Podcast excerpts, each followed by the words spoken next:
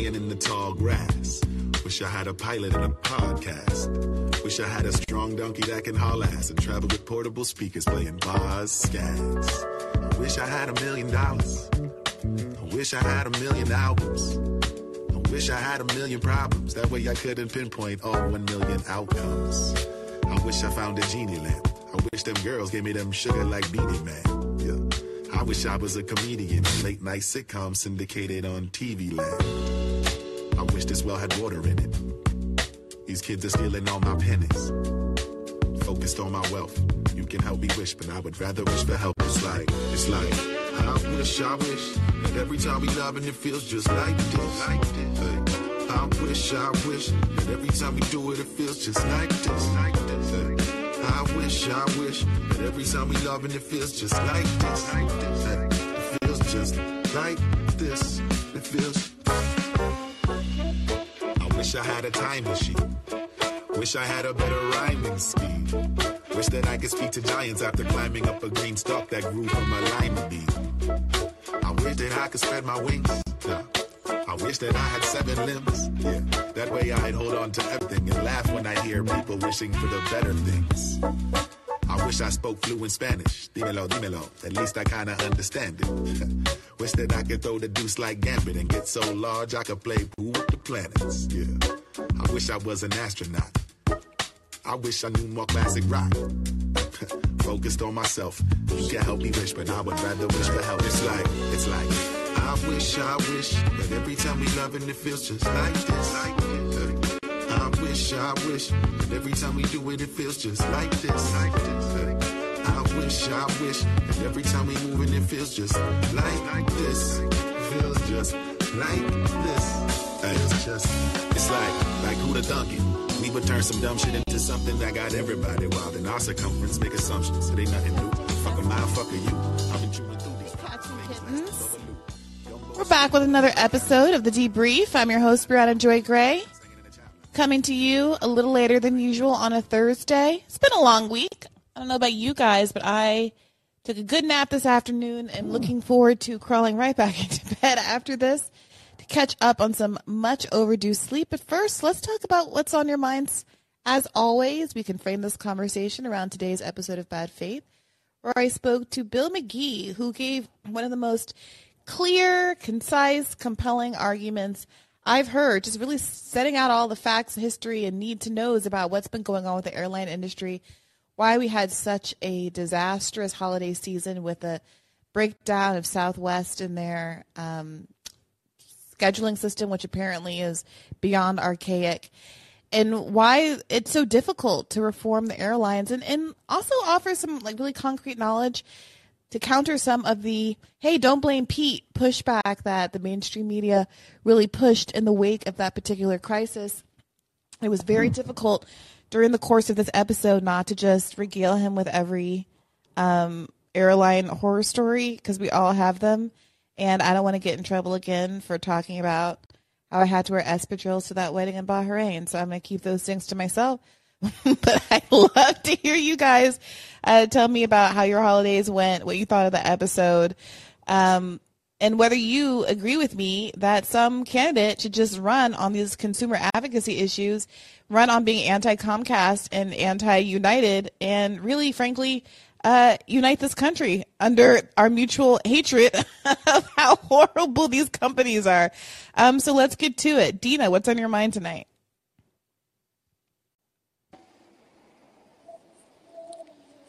Hello. Hey, Dina. Hi. How are you? What's on your mind? Um, I'm good. Um, so this isn't really related to the episode today. I didn't get a chance to listen to it. Um, but so today I actually saw this video of AOC um talking about sort of justifying why progressives can't do what um the Republicans have been doing it with forcing the vote. Really? Um, Wait, where was this? Let me see if I can so pull it up. yes, exactly. That's what I wanted to ask, just because I think all of us would love to react to it. So it's on Instagram, on her Instagram. It's a, it was like a live. It's on a black background, um, and the it, it starts around like 10 and a half minutes from the end.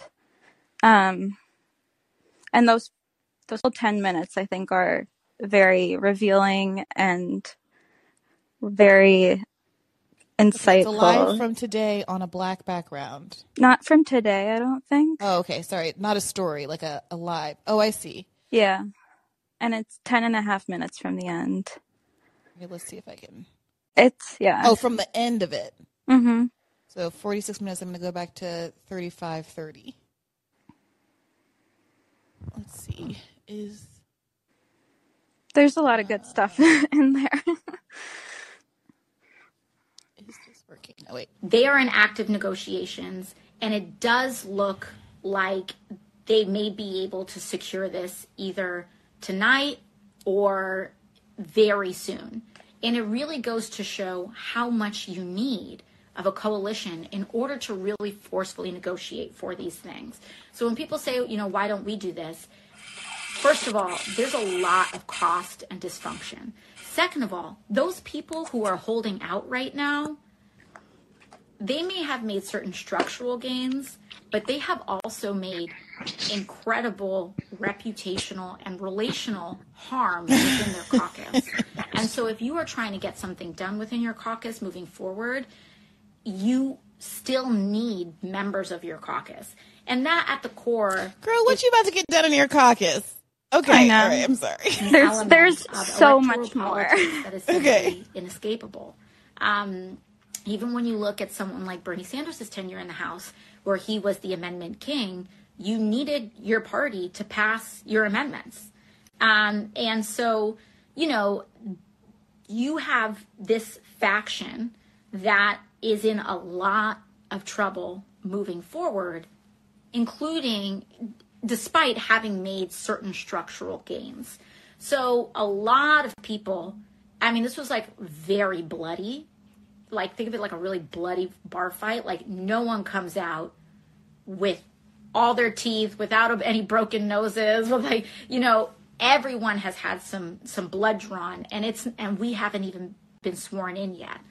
Um, as opposed to the Democratic caucus, now the strength here when you are in a minority the play here is to be united as much as possible because if you don't have people who break then you can pick off the other side with just a matter of a handful of people. So I, I have my quibble with that, but also this has no bearing on what she should have done when she was in the majority. But I'll let it go. Yeah. As long as Democrats don't, uh, you know, remain united in a minority, then all the votes you need to win on a certain thing are, depending on how a margin is, three, four, or five. Um, you know, and people say Lauren Boebert has more spine than you. Lauren Boebert won her race by 500 votes. Lauren Boebert took a Trump plus what nine district and nearly lost it to an up and coming Democrat as an incumbent member of Congress. Lauren Boebert is dramatic. Wait, I don't understand I don't understand what the relevance of that is. She's she just doesn't answer that question at all. Like, uh, okay, so what you're telling me is that even though she's in a vulnerable position, Lauren Boebert stood her ground for her stupid principles, but principles nonetheless, and you in a much safer district are unwilling to do so. Like, I don't understand what I'm supposed to learn from that story, other than that Lauren Boebert has bigger balls for stupid causes, more stupid causes than AOC has for righteous causes. Yeah, I don't know. I think she just like thought the name, like Lauren Boebert, or however you say her last name, and immediately just was like, okay, how can I, like, how can I get it, like, insult, like, get. I'm sure someone, I'm sure there was like a chat on the screen that she's reacting to and got triggered by. You know, like, Maybe, I'm not watching it live, but I'm sure something was scrolling by on the screen and um, okay i'll just keep going yeah weekend dramatically weakened, and the people of Colorado nearly sent her packing. If 500 people voted differently that day, this would not be happening right now. And so, um, you know, if you're a Republican, if you're a hard standing Republican, she almost cost you your majority. And if it frankly wasn't for the New York State Democratic Party and the New York State Democratic Party's leadership and the incompetence there, we would be having that gavel right now. If- yes, that's true. So why are you like lauding these people and championing Hakeem Jeffries, who's part of that New York State Democratic Party leadership? Mm-hmm. Yeah. Okay. Between them and Lauren Boebert, we would be having a Democratic majority at this moment. So, you know, this idea that that like they are somehow winning, let's just also take a step back and observe that none of these debates resulted in any policy substance. None. Uh, they got Kevin McCarthy's super PAC to not interfere in Republican primaries, which seems to me, given that Hakeem Jeffries, Josh Gottheimer, and that horrible Alabama woman, Terry Sewell, all got together to start a super PAC to attack people exactly like you and your friend Summer Lee and people like Nina Turner, who Hakeem Jeffries stumped on the ground against. Seems mm-hmm. like that would have been a pretty significant win for you guys. Also, this thing that they're doing where they're like, "Oh, administrative wins like PAYGO and CUTGO, CUTGO oh, don't wait, really matter." When two years ago they were crowing about how, "Oh, we didn't have to force the vote because we got PAYGO exemptions." Yeah, no, she's my I think my favorite part is coming up soon. Okay, all right, all right, okay. this is not a caucus that is organized. Uh, the Freedom Caucus is not organized around any core policy issue.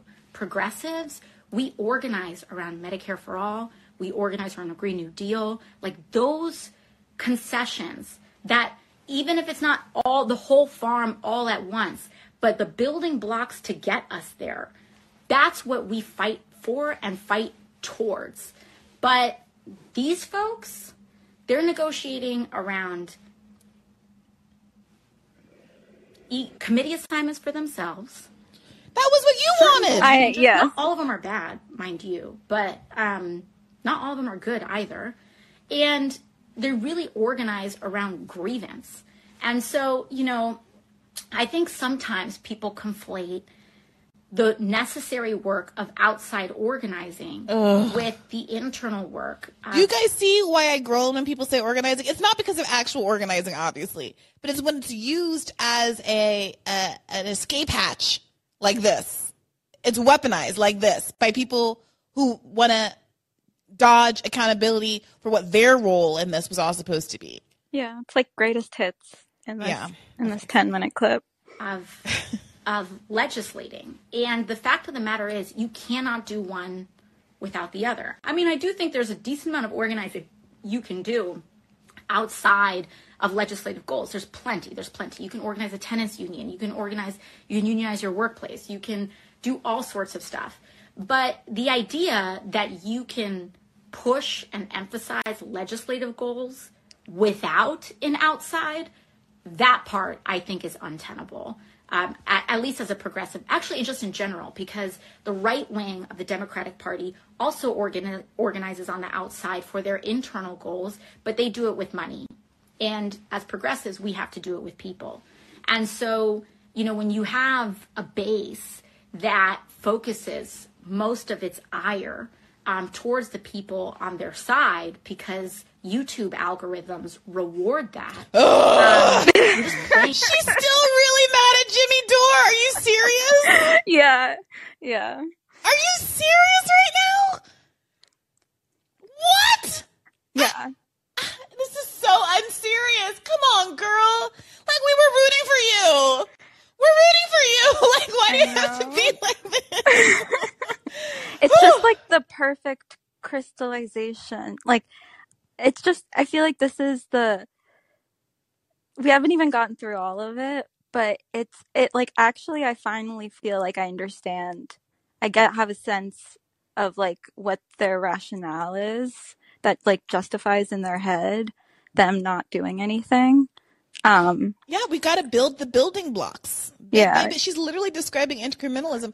That's what look, when people were like, "Oh, do you, do you believe Fraud Squad? Do you think they sold out?" Like we were having all these conversations two years ago. I feel like I've always said, like, I think they genuinely believe that getting the things that they can get. I don't want to like call them scraps. I'm sure some of it is meaningful. Like I'm sure AOC had real people that she was looking at in their eyes in her district whose loved ones had died of COVID and couldn't afford to bury them. And when she got her $7,000 burial grant and those families were happy and grateful, she genuinely felt good about it and those lives mm-hmm. were meaningfully impacted. And it's hard to give stuff like that up when you're dealing with real people and not abstractions. However, like as a, uh, as a human being, I just want to acknowledge like there's a human element there when you're in the district and dealing with people. However, it is beyond obvious that in your capacity as a federal employee, uh, as, uh, as an employee on the federal level, who has an obligation that frankly extends beyond your district and who ran on all of these national and international issues, you can't give up the whole farm because you got somebody a $7,000 burial benefit mm-hmm. for a disease that they might not have even died for if they had Medicare from rather if they had Medicare for all. Yeah. All right, more. like I might have to do a radar about this. thank you for bringing this clip to my attention. I can't believe that Jimmy and everybody hasn't already got haven't gotten their hands on it. Yeah, because it's six it, days old. Yeah, there's there's also. Are we gonna keep listening to it? We can, we can listen to a little. We can listen to more. I'm, I'm okay. I'm enjoying this. I, yeah, because it's like over it. There's but. also there's also other stuff. She starts talking about how actually they're negotiating in secret behind the scenes she goes into some of that stuff. Oh, Lord. All right, let's go. Let's do this. Into the hands of the capitalists who run those algorithms. And so I'm not saying that all these folks in these media outlets who stir these things up are bad. Far from it. There are incredible people um, doing very thoughtful work. But there are also a lot of people who make and determine what they're going to make their videos on based on YouTube views and based on algorithms. And those algorithms almost always reward left infighting. Um, oh my God. Yeah. Force the vote made us all millionaires. This is ridiculous. I'm sorry. I just got to say, if anything, I lost a ton of subscribers over this last spring. Like the left community split in half, and half of those people were people who listen to bad faith.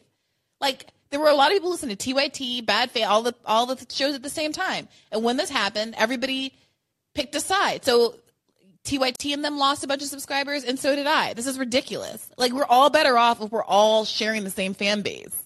She's also being so vague. Like, what are you what are you talking about specifically? Yeah, just say it. Like, if yeah. You, like, just say it.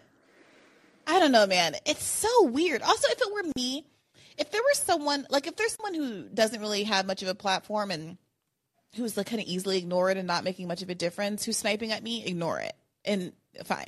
But if there's someone who has some significant influence, like a, a Jimmy Dore or something, my interest would be to call them in and try to have a conversation and diffuse the situation. Like I, I, I would prefer like I, I don't think that the conversation with Cenk went as good as it as well as it could have gone. but you know, I, I, I wanted to be in a place where we weren't sniping at each other. I don't want someone with as as much influence as he has out there telling his audience that I'm a terrible person or vice versa. I would love to have a conversation with Anna because I think this whole thing is absolutely ridiculous. So why she wouldn't just and the thing about Jimmy Dore is he just wants a little bit of respect, honestly. If she just submitted herself like wouldn't even have to probably go on his show just to have an off the record conversation with him as long as she didn't say dumb stuff and put her foot in it, would probably go a long way to repairing their relationship. But instead, it's just more of this shit, which I'm sure he's going to end up doing a video about next week. That's that's going to set her back. You know, mm-hmm. like it's just mm-hmm. so unnecessary. It's so it's so counterproductive.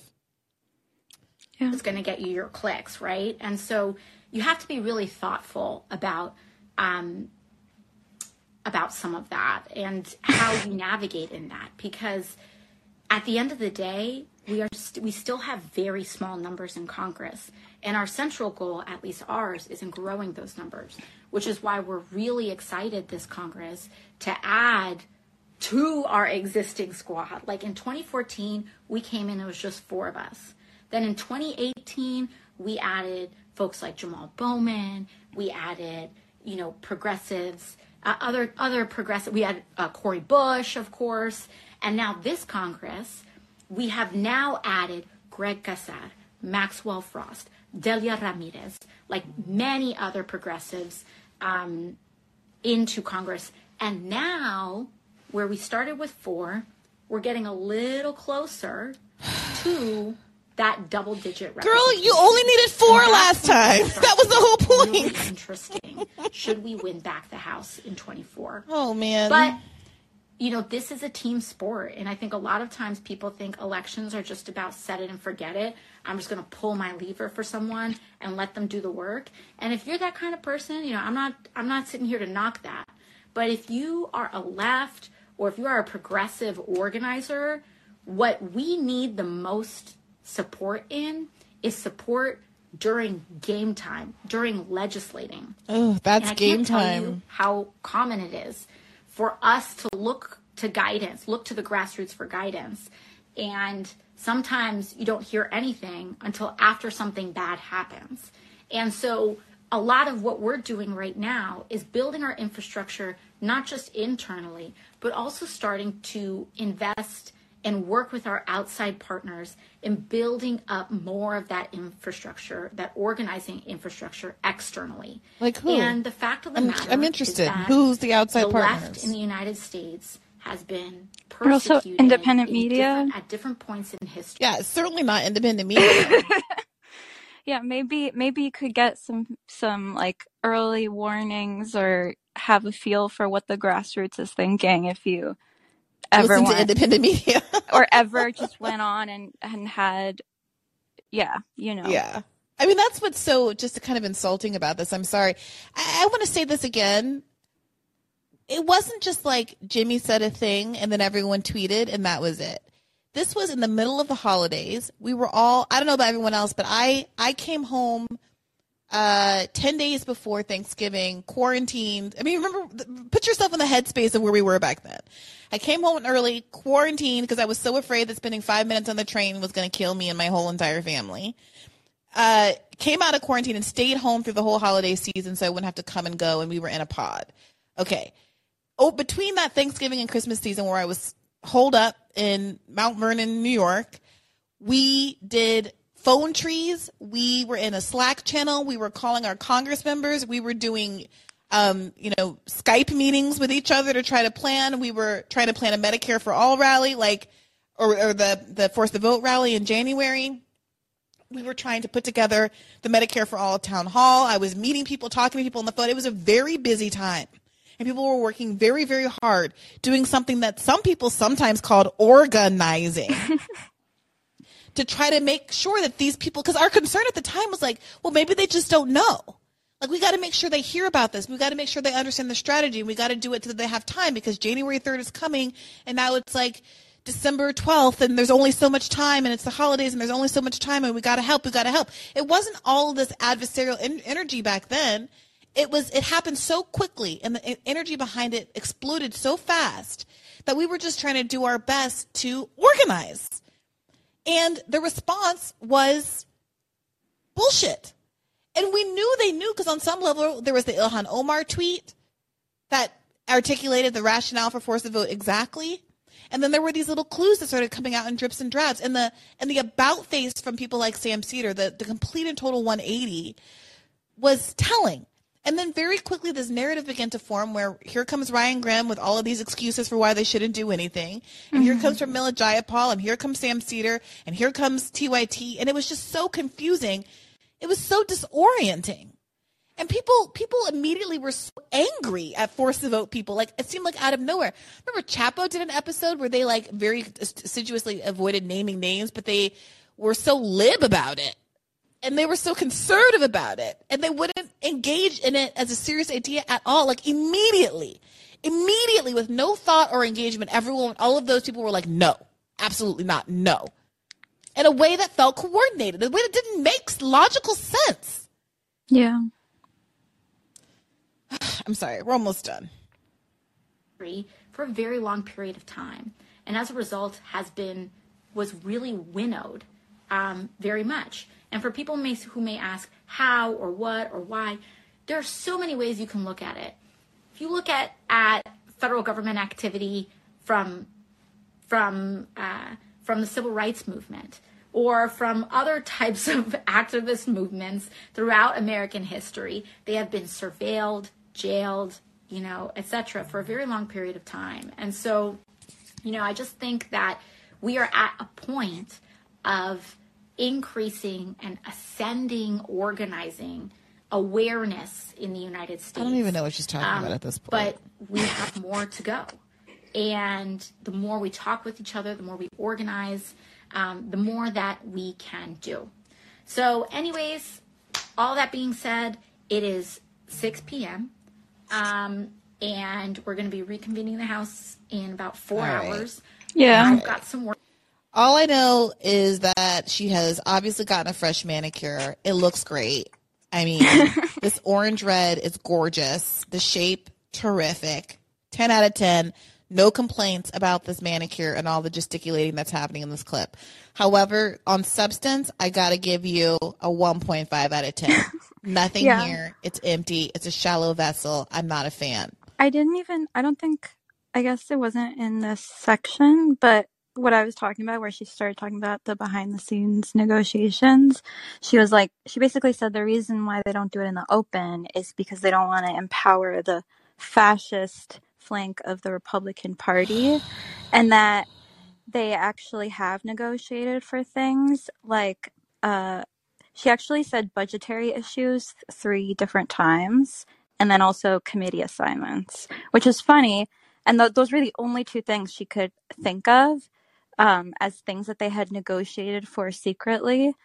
Um, it's embarrassing. And they got worse committee, appointments in 2020 than they had in 2018. But That's she literally, we just heard her talking about how like, oh, but the Republicans only got like committee assignments exactly. for themselves, and it's, and then she like she can't think of anything that they actually negotiated for, and like Embarrassing. Embarrassing, yeah. Um, I'll hop off so that other people can react to it as well. Thank you for bringing that to my attention, Dina. You're a real champion for that. Keep yeah. the faith, my friend. You too. Bye bye. Bye bye. Uh, Alex, what's on your mind tonight? Hey, Brie. Um, well, oh my goodness, other things were on my mind, but then that listening to made me insane. So Um, yeah, that's the mini mini radar. I mean, AOC is right. Like, not for clicks reasons, but because it's truly newsworthy and inflammatory. There are going to be a lot of YouTube videos based off of that clip over the next week. I am sure. Well, props to Dina for having the patience to watch a whole AOC live to get to that because I don't have the patience for that. um, no, I feel like she kind of um AOC kind of sounded like Ro Khanna when you like interviewed him um, mm-hmm. on Rising the other week. Like, um, yeah. Which also, I don't know. It just kind of proves that, like, hey, like, if you go on left media, independent media, like, the world's not going to end. Like, you're still going to have your job. Like, everything's going to be fine. You know, like. Yeah, because we I honestly can't do anything to them. we can't touch them.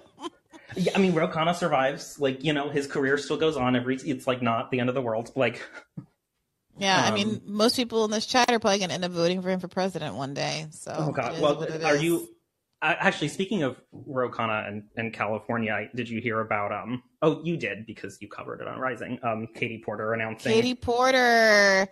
That is fascinating. I can't wait to see what the left does with this. You know, the week so the week before we covered we covered there was a, a staffer of hers that got let go because Katie Porter accused right. her of giving her and her children COVID in a way that feels, I gotta say, very Karen. The text thread between them, she, look, I understand how frustrating it is to get COVID and how inconvenient it is, and how I'm sure as a mother and as a parents are always like, you know, doing their thing about how, you know, they get very sensitive about threats to their children. I get it, like, fine.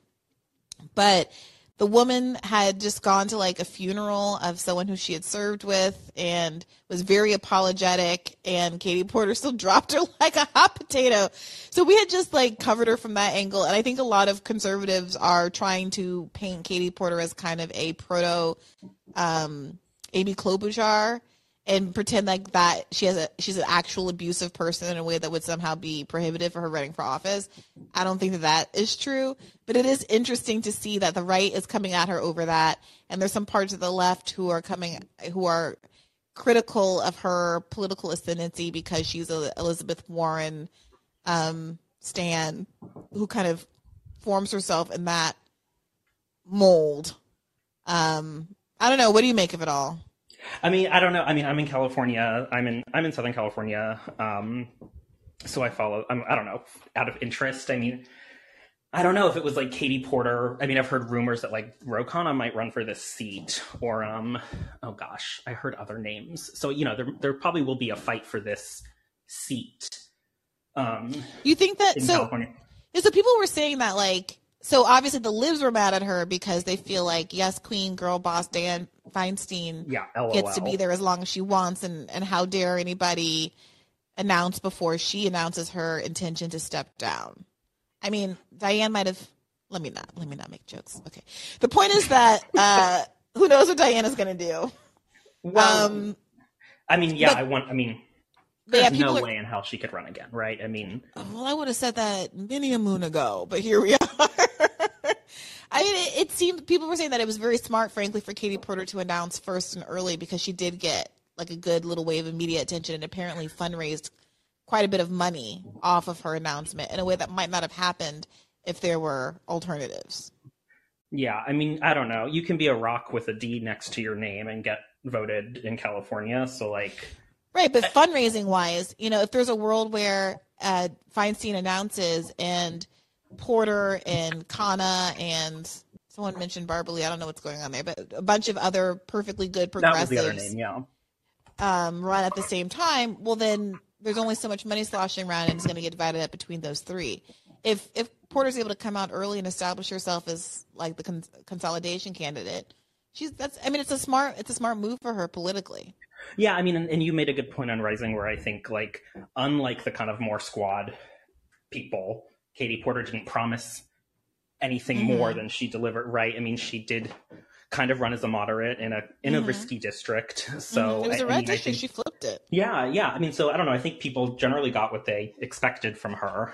Mm-hmm. Um, I don't know, as a like leftist in California, if I would vote for her or Ro or Barbara Lee. I, I don't know, but um, I mean, honestly, I'd probably vote for her before both of them, despite Ro, you know, being more Bernie aligned and taking some, I think, better policy stances. At the end of the day, I think there's something effective about Katie Porter. Like, for one, I don't feel betrayed by Katie Porter because she didn't ever promise to be like a socialist. Mm-hmm. She's just an economic populist who was able to flip a red district, who seems very sincerely committed to those economic populist ideas at the very least. So much so that Maxine Waters kicked her off the uh, Financial Services Committee, which gets her a star in my book. You know, her getting kicked off that committee because she was threat, doing good yeah. work yeah. is, is more admirable to me than AOC bending the knee so that she could maybe possibly get on some other committee. You know what I mean? yeah. I mean, do you? Um, I, yeah. Do you feel like I don't know? I mean, even if maybe you prefer her to Ro Khanna, like I don't. I mean, it feels like you have like more access to Ro Khanna. I don't know if that is worth anything. Um, Whatever. Like, what is it gonna do? Like, what is that doing? I don't know. Look, I, I appreciate Ro Khanna coming on these shows mostly because, but for these interviews that we get to do occasionally, I would feel incredibly gaslit. Like, if if, if AOC had never engaged with um, Justin, Justin Jackson on Twitter, if she had never done that interview with Jeremy Scahill just after Force the Vote, if Pramila Jayapal had never done that interview with Ryan Grim, and if um, Ro Khanna never did these interviews, if Max Blumenthal had never confronted Cori Bush after the uh, eviction moratorium protests about why she didn't force the vote, we would have zero information. I just need like maybe six moments over the last two mm-hmm. years. Mm-hmm. That's the only information, the only insight we have into what the thinking was. And in each of those moments, these folks exposed the shallowness of their thinking and their reasoning, right? And helped us to feel like, oh, it helped us to realize there is no secret plan. There was no mm-hmm. long term plan. There wasn't some better strategy that we just weren't privy to. We were right to call them out at the time. And that I'm I'm like extremely grateful to have that because otherwise we would just be getting bullied by liberals who were telling us that like we just don't know better and how dare we think that we know more than the, the, the squad and all of that. They told us they admitted in all of those you know moments that they had nothing up their sleeve. History has validated has vindicated us and i'm so glad that we have those interviews. But apart from making us feel not crazy there's only so far that gets us in terms of actually achieving some of these policy goals you know? Mm-hmm Mm-hmm. So if Katie um, Porter, look, if Katie Porter is able to thread that needle and come off as kind of more acceptable to a broader populist movement, if Katie Porter is the one that's able to run that uh, Medicare for all football across the field because she she's just a regular normie mom, like, I'm sorry. Has she ever said she supports Medicare for all? She does. I mean, she endorsed Warren. I, am pretty sure she's a Medicare. I mean, to, to the extent that any of that stuff means anything, these people all say a bunch of stuff. So whatever. But yeah, she's a Medicare for all supporter. Okay. But if she look, if she if she were to get like a wealth tax across the finish line, if she were to get any number of these kind of basic economic populist policies done, hell, that's that's more than I would expect of almost anybody else in the Democratic primary field. And I, I be, I tip my hat to her and say, "Well done, lady." you know, I, am not going to be there, you know, attending rallies and traveling across the country door knocking for her, but like, great, you know, good, better than someone else, fine. Yeah, I mean, I guess we'll we'll see how this plays out, uh, but it, it should be interesting to watch. Um, yeah. Um, also, kind of wanted to talk about. I mean, I'm all for low hanging fruit, mm-hmm. um, consumer advocacy kind of stuff. You know, um, I mean, gosh, I mean, I don't know. I think it would be amazing to have like, like a presidential candidate like standing on the debate stage saying, "Don't you hate robocalls? Don't you hate mm-hmm. airline fees? Don't you hate?" When the volume goes up during commercials when you're watching TV, like mm-hmm. you know, mm-hmm. stupid like Oh, preach. Oh, you got me with the volume. Preach King. I'm ready to vote for you right now. What's your handle? thank you, thank you. Um, yeah, I, I, I think it'd be great. Um, I don't know, right? The the rent's too damn high guy. We all liked mm-hmm. him, right? Um, mm-hmm. Everyone can get behind that. Um, so I'm all for it. I mean, I think this sort of attention given to Pete Buttigieg right now, and you're hearing so much sort of gaslighting saying, well, what can he do? What can he do? Mm. And people literally just don't realize that actually he can do things. And he's the only one who can do things have because to be the federal way. preemption. It yeah. does like everything doesn't have to suck this much. Like that's um, a great um, logo, a great slogan. yeah. Um, I don't know that I have that much else to say, but um, I got distracted by the AOC uh, call, but yeah. Yeah, we all did. It is what it is, Alex. But I appreciate you calling in. This has been great. Thanks, Bree. All right, keep the faith. You Let me know when you run for your uh when, run for office. Okay. On the everything doesn't have to suck so bad ticket. You got it. keep the faith. Hey Jam, long time no chat. How have you been? What's going on, Bree? I'm doing good. I see you you reaching your final form in these streets. Oh God, is that what's happening? I, am I'm loving it. Like you not having no time for no bullshit. You just out here just calling it out. Like hey, ain't no shit gonna change unless y'all motherfuckers willing to change. I'm loving it. Like bringing her final form. LOL. it's been a long week. I, I, hey, you came you came in today on Rising with the suit on. I'm like, oh, breathing business. She got the muted colors. She about to come for niggas' heads. I'm loving it. LOL. Well, Robbie had his new glasses, so I felt like I had to do something to reclaim authority. I feel it. Um, this episode, um, this is like a chef kiss episode. Like, loved it. Just getting straight to the nitty gritty, straight to the bullshit, you know, talking about the stuff that needs to be talked about, like demystifying a lot of stuff in like the airline industry mm-hmm. and talking, like really illuminating about like why shit has been like so bad. You know, so that was just any episodes you do, we really can get into like the procedural stuff and it's not, and it's not like too like hokey dory and shit where it's easier enough for people like to understand, like flow along with. Mm-hmm. Like, like, like I said, just, just a great episode all around. Oh, thank you. I'm glad you enjoyed it. Oh, most definitely. But two, I wanted to, um, bring up some issues that's been weird to me mm-hmm. that I haven't seen most of the, um, of like mainstream media really talk about, which is, um, like some unionization and a bunch of shit going on in the game industry, like ZeniMax. In the gaming industry? Yeah, like ZeniMax just um just got a, a big uh, the biggest union in uh, the gaming industry for like a, over like 300 video game testers under ZeniMax. They're the company that owns um Bethesda and like id Software for people uh, like it's like gamers that that's this company that like produces the games like Fallout and Skyrim and shit like that. Like Mm. those uh, big games and big game like Doom and everything. They just Mm. um got a, a huge like says the biggest union like in the gaming industry. The industry's been very resilient to um to, to union, unionization um efforts and everything. Mm. And so, so that's under Microsoft. And know, I haven't seen too much of like the mainstream media talk about the um, Microsoft being sued by like the FTC over them trying to uh, acquire um, Activision and Blizzard, which was another really big. Like Activision is a company that makes Call of Duty. Like so, they've been um, right here because you're hipping like, it's some real- stuff really big hadn't issues. really been hearing about. yeah, like it's been kind of weird. That hasn't really been talked about like in the main mainstream everybody, media like that. just Oh, here. sorry, sorry, sorry. I um, accidentally pressed play on AMC. My apologies. My apologies. No- sorry, no we're not going to do that again. Yeah, Uh, oh yeah, sorry, go ahead. ZeniMax is under the ZeniMax is under a Microsoft too after Microsoft um purchased, you know, Bethesda and everything. So that's a part of uh, Microsoft, and it's been cool to see that they have been pretty cool. They they, they haven't had any issues with the union. I don't know if that's because though that they did get sued by the FTC. so they're trying to make this acquisition and they'll like go through. Like this is and this acquisition is the biggest one in like the video game history. It's like sixty nine billion dollars um for like for this Activi- for this um Activision Blizzard um acquisition. Blizzard. Okay. Yeah. And um is it been another big story about like some some developers that just that were uh that's been kicked off uh, some credits for this game that just came out called uh, Callisto Protocol.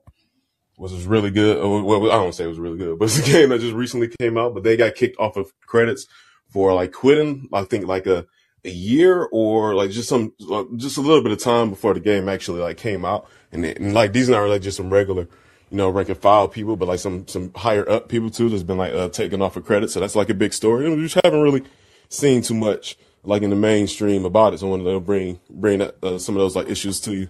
Well, I appreciate that because I'm very interested in a lot of this gaming stuff. Not because I'm a gamer, Oh, I just definitely. think it's interesting, and because I know you know so many people, it's such a primary form of entertainment and communication, and because Mm-hmm. media people and politicians don't really overlap so much with like gaming people, I think it is an un- undercovered industry. Oh, so much so. Like, um, like I'm really, really big into it and everything. I or, like ran like some, so I work more into like the gaming industry from like the retail side. Like I manage some game stops and I'm trying to doing, I'm doing now getting into software development, trying to get into game dev and everything. So I'm really like locked in to a lot like the news and stuff going So, on. so tell me, uh, what um, are there are there kind of commentators in the space who you think would be good? I know there was that guy.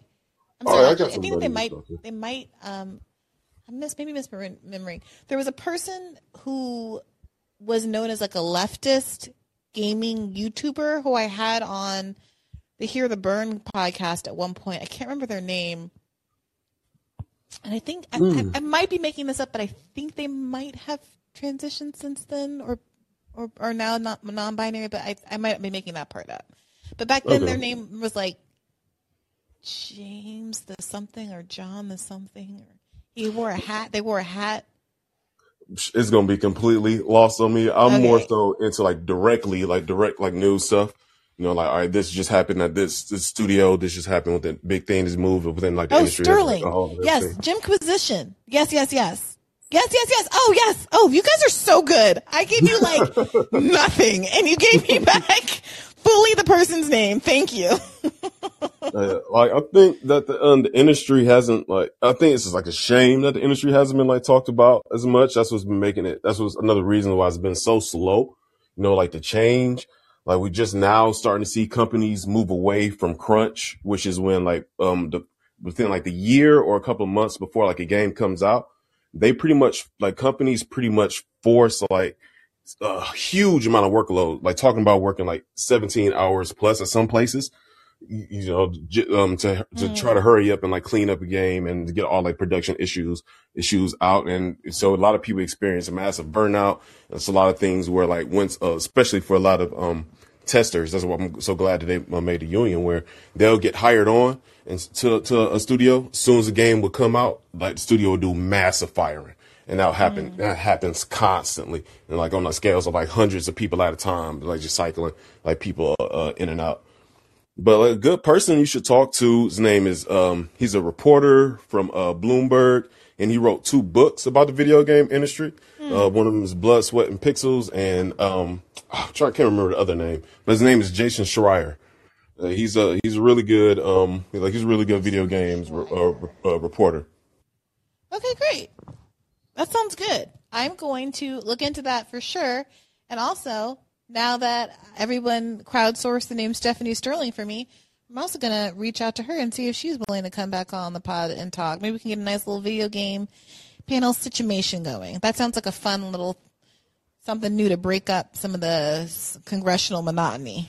Yeah, it's like it's really cool, especially for uh, Jason Schreier. Like his second book really focuses the one I'm like blanking out on the name of it. He really focuses on like some of the failures of like the video game uh, industry and like and highlights a lot of um a lot of things that uh indie developers and other developers are trying to do to make the industry better like um unionizing is one thing or mm-hmm. just trying to create trying to create um like smaller like work specific studios so like um, instead of somebody just getting hired on like to go to a studio and getting used for whatever like they'll they'll make themselves um contractors just to do work on very uh, specific things. And they, and they, since they're contractors, they set their own, they set the, the, terms and everything so they won't get hit with like burnout and everything. And they won't get hit with uh, crunch. It's, it's, really, a it's a lot of interesting uh, things. But I think they get like really like left over and looked over because it's white collar work.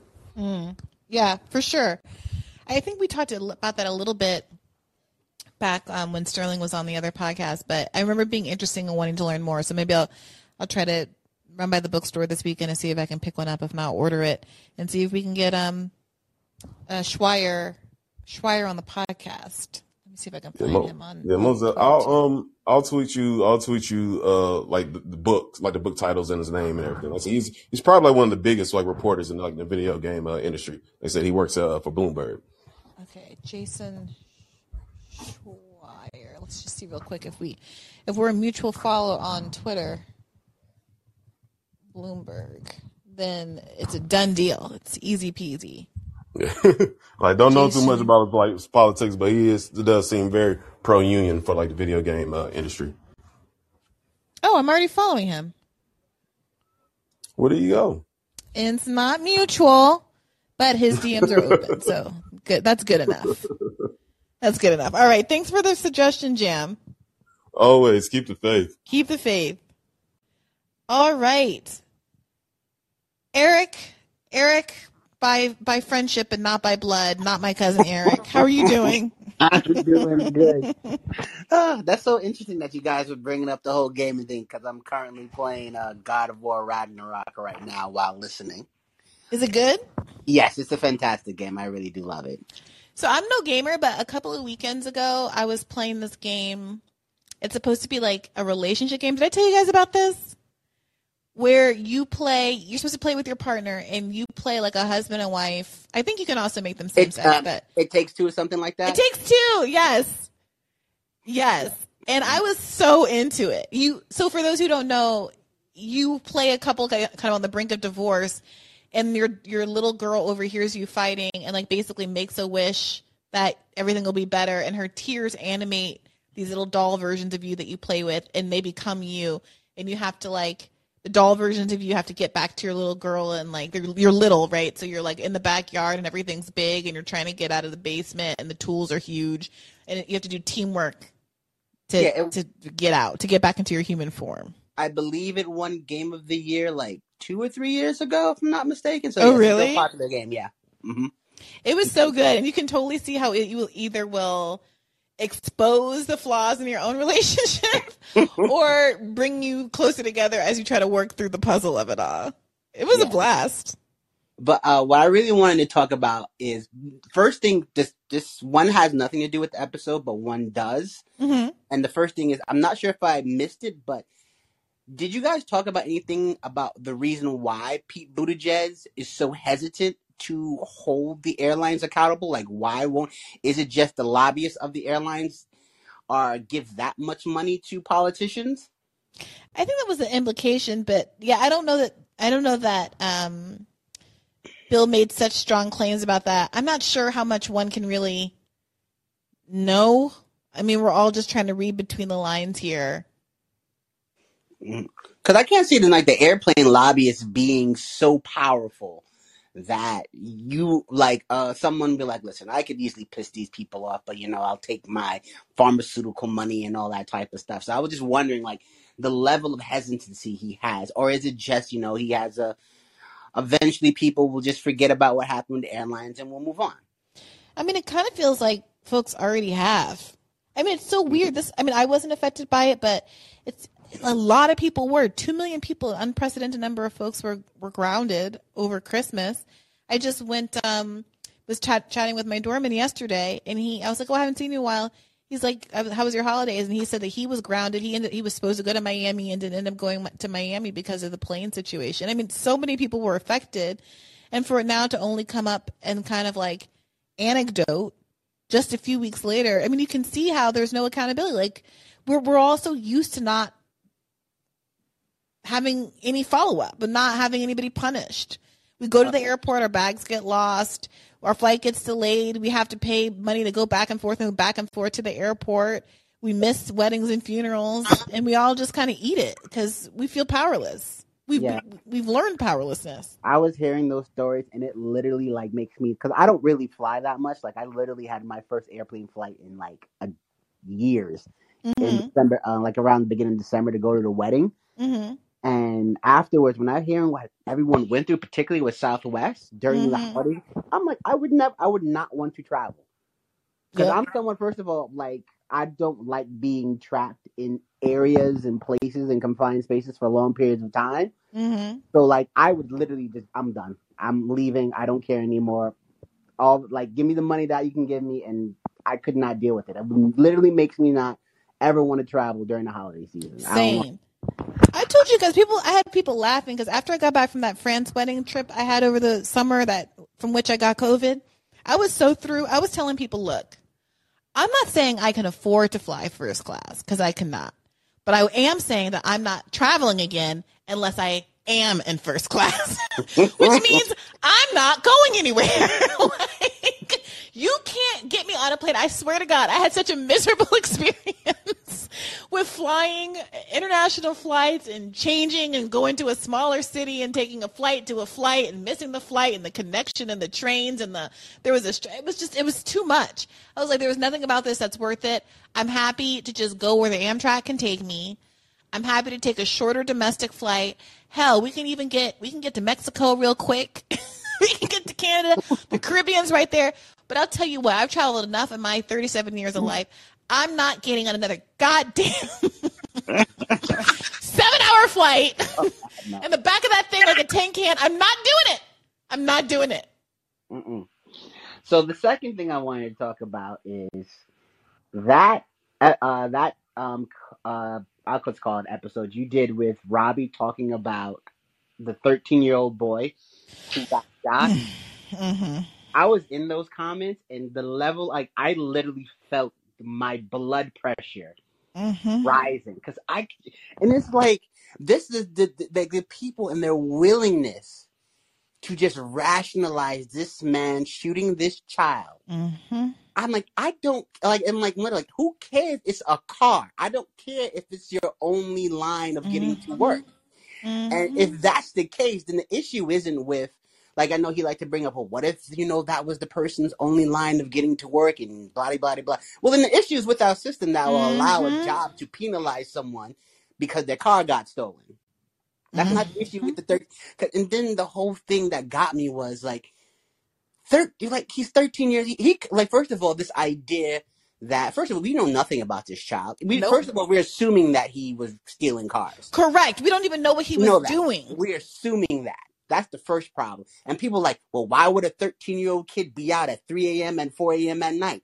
I'm first of all, I'm like, first of all, were you not a 13 year old kid? And even let's, let's like, I remember when I was younger, Mm-hmm. there was we used to have this abandoned house on private property, Mm-hmm. and we used to sneak into that house Mm-hmm. all the time, Mm-hmm. all the time, completely private property. Like this idea that 13 year old kids don't do, you know, rebellious things, even good kids. Mm-hmm.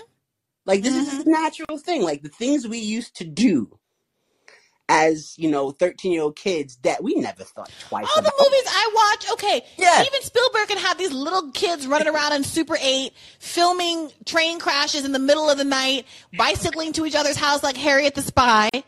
Every, every single Spielberg movie you've ever seen had some little kid running around at night, going to their neighbor's house, uh, uh, standing outside playing boom boxes outside of their neighbors, or throwing throwing rocks at your friend's window at night is like an actual trope in movies to wake them up and go get up into, into youthful hijinks.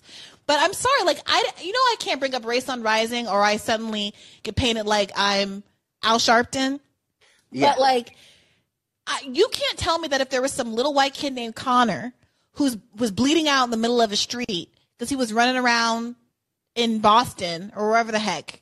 Sorry, I'm just trying to pick a whiter town.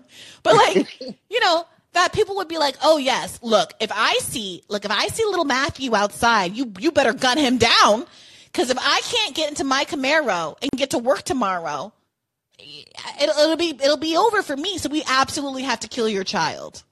Uh-huh.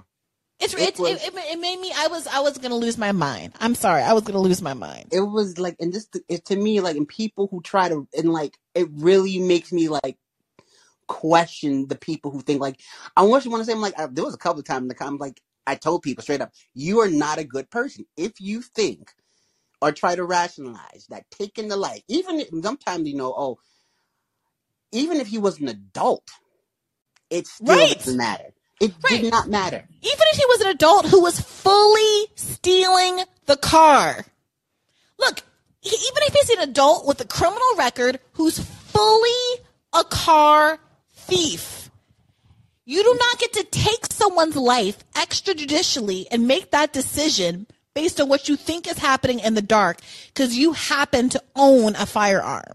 And another thing I realized a lot from look, looking at those comments is how many people really don't have an understanding of what crime looks at in this country. Because I really think some of these people be thinking crime is the wild, wild west. Because people are like, well, I think Robbie said this. Well, you know, he could have been in the car, you know, and just the fact that he got in the car, he could have been dangerous. That car is a dangerous weapon because he could have, you know, hit someone with the car. Or and people in the comments are talking about, well, he's an adult and he's still the car. He could have been up to no like, do you realize that most time anyone doing any type of crime, it's like they want to do it, get it done, and not have anything uh, extra to it.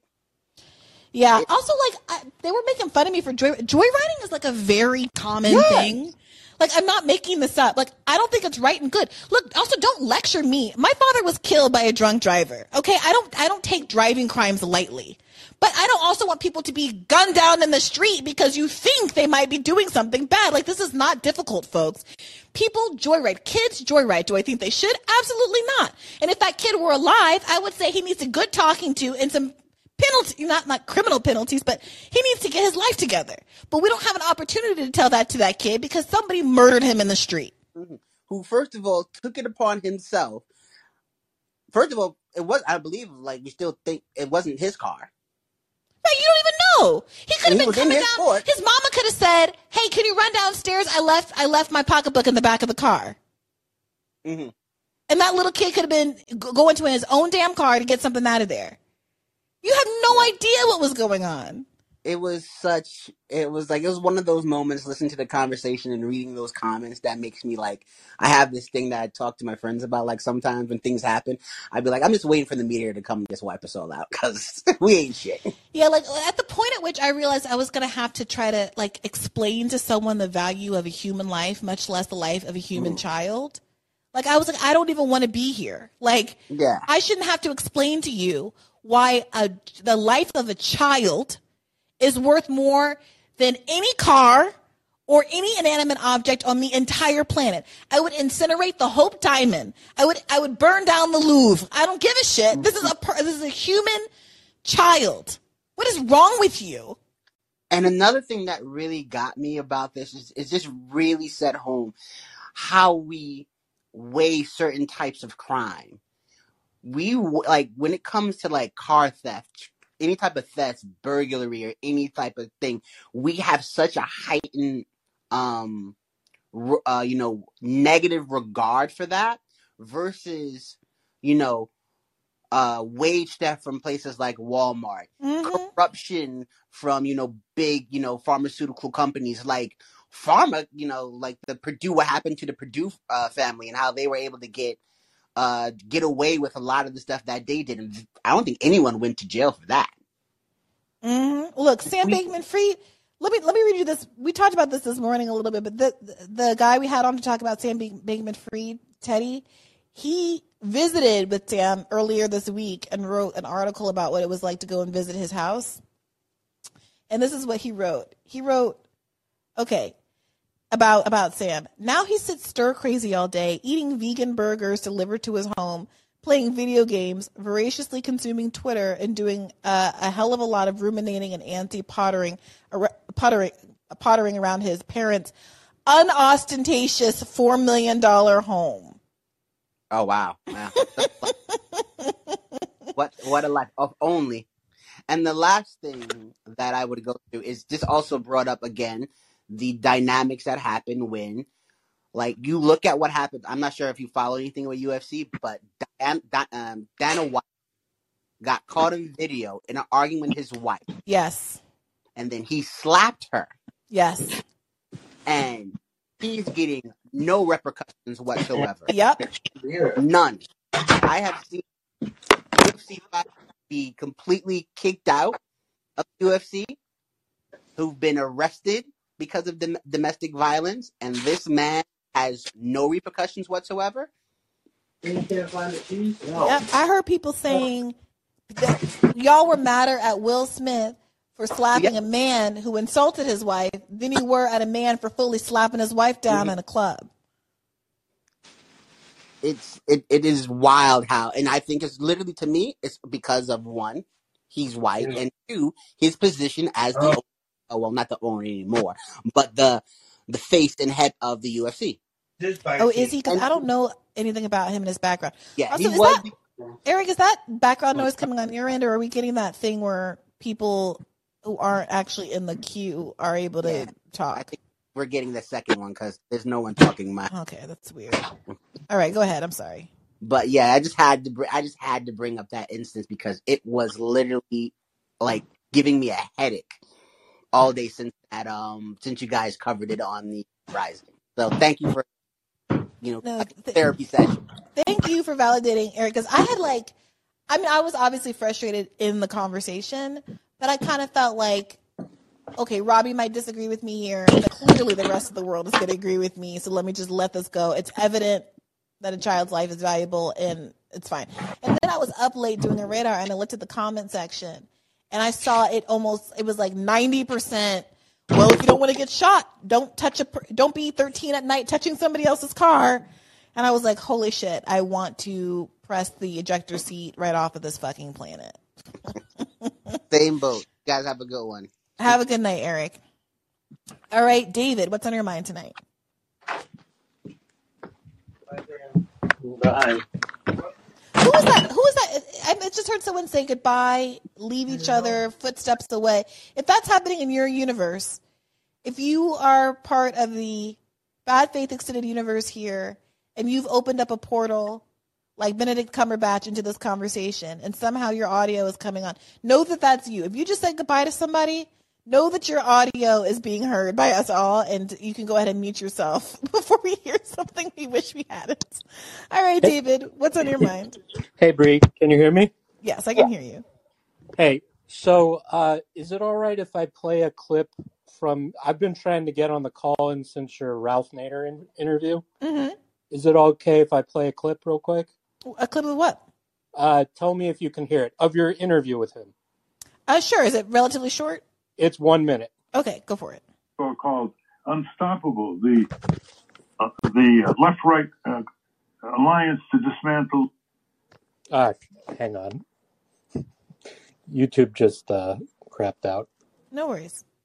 So called Unstoppable, the uh, the uh, left-right uh, alliance to dismantle the corporate state, and I came up with 25 areas where you have left-right support which adds up to over 70 to 80% in the polls. Mm. Once you have that, you have an unstoppable movement. But as long as uh, liberals and conservatives don't talk to each other. I'm not saying there aren't any differences. There are differences. But on corporate power, which is the dominant form of power in this country, the fomenter of poverty, of racism, of sexism, you name it, classism, it starts with corporate domination of our government and about everything you can talk to. I mean, they're strategically planning, and they have for years our tax system. Uh, they're planning our our worker workplace system. They're planning our elections. They're planning our public budgets. You know, military. I'll stop it there because I mean you get you get the point. But um, basically, since your Ralph Nader interview, uh, pretty much every guest you've had, whoop, sorry, pretty much every guest that you've had uh, has said something the, along the lines of, "We need a grassroots, uh, nonpartisan, anti-corporate, anti-corruption movement." And I think Thomas Frank also added populist in there. Mm-hmm. Uh, but I think it was something like 10, 10 get, different guests, guests. and um, I just, do I'm I'm curious what you think of like the the represent us like strategy. The represent us strategy, you mean electing progressives? No, no, no. So represent us is is a is a grassroots organization. I've tried to pitch on on the call in a couple times, but um, they're basically a single issue anti corruption uh, movement, Mm. uh, trying to get uh, money out of politics, and they also promote ranked choice voting. Um, and they push a model legislation called the Anti Corruption Act. Mm-hmm. And, you know, um, I think uh, Zephyr Teachout helped, they, they, they got with a bunch of, you know, legal scholars. I think Ze- Zephyr Teachout, Lawrence, Lawrence Lessig, Trevor Potter, Mm-hmm. uh, but um, their strategy is basically one of one of the excuses that the Democratic Party will throw is that well we can't you know end corporate donations because the Republicans will still have corporate donations and you know like then then they'll win right Right. and so represent us is strictly nonpartisan. So basically, they don't care if you're a Democrat or a Republican. And to that end, they actually successfully got the Anti Corruption Act through the state of South Dakota in a ballot initiative. It went up against a couple hundred thousand dollars of Coke money, Mm. and they actually won and the state legislature declared a state of emergency to repeal it. Mm. And that was probably the most positive thing I've seen in, I don't know, the past three decades on getting corporate money out. Yeah. Uh, and I don't know, I, it just, it seemed like such a compelling strategy. And it seemed like it was getting a lot of momentum and i i feel like since covid it's just died and um you know i've never seen it mentioned in independent media and um and you know like that might just be because nobody's heard of it but um i just you've had so many guests get on and say hey, you know, what we need is a nonpartisan grassroots anti-corruption movement. And I'm just, you know, like, have they heard of Represent Us? What do they think of it? Yeah, I think they probably haven't. Um, and and that's the issue. But uh, I'll I've I'll make a note here and try to follow up because yeah, I mean I think I think that's right. It's what my radar was on today. It's what I I feel like we're all kind of parroting back in a cycle over and over and over again. the rising audience, conservative audiences are very receptive to it. To your point, I, but nobody will take the ball and run with it. Andrew Yang, no matter how much I say, Well, doesn't seem to forget Andrew convinced. Yang. He's he's Wait a minute, let me just finish no this. no no. I know. I But know. Andrew Yang, no matter how much I say to him, can't be convinced that the Forward Party is not going anywhere and won't have any public trust and won't differ from the two parties that we already have if they're unwilling to get the corporate money out of it all. Like it's very frustrating because everyone agrees on this thing, but so many new high profile efforts don't actually No, I know, but. get to the root I of it. I was Yeah. slamming my head against my desk because um I think when either Ralph Nader or Thomas Frank or one of the ten guests who said what we need is a grassroots anti-corruption movement, nonpartisan, you brought up Andrew Yang, and I was like, don't bring up Andrew Yang, bring up Represent Us. But I, I- you know, I know. Yeah. Um, uh, the other thing, well,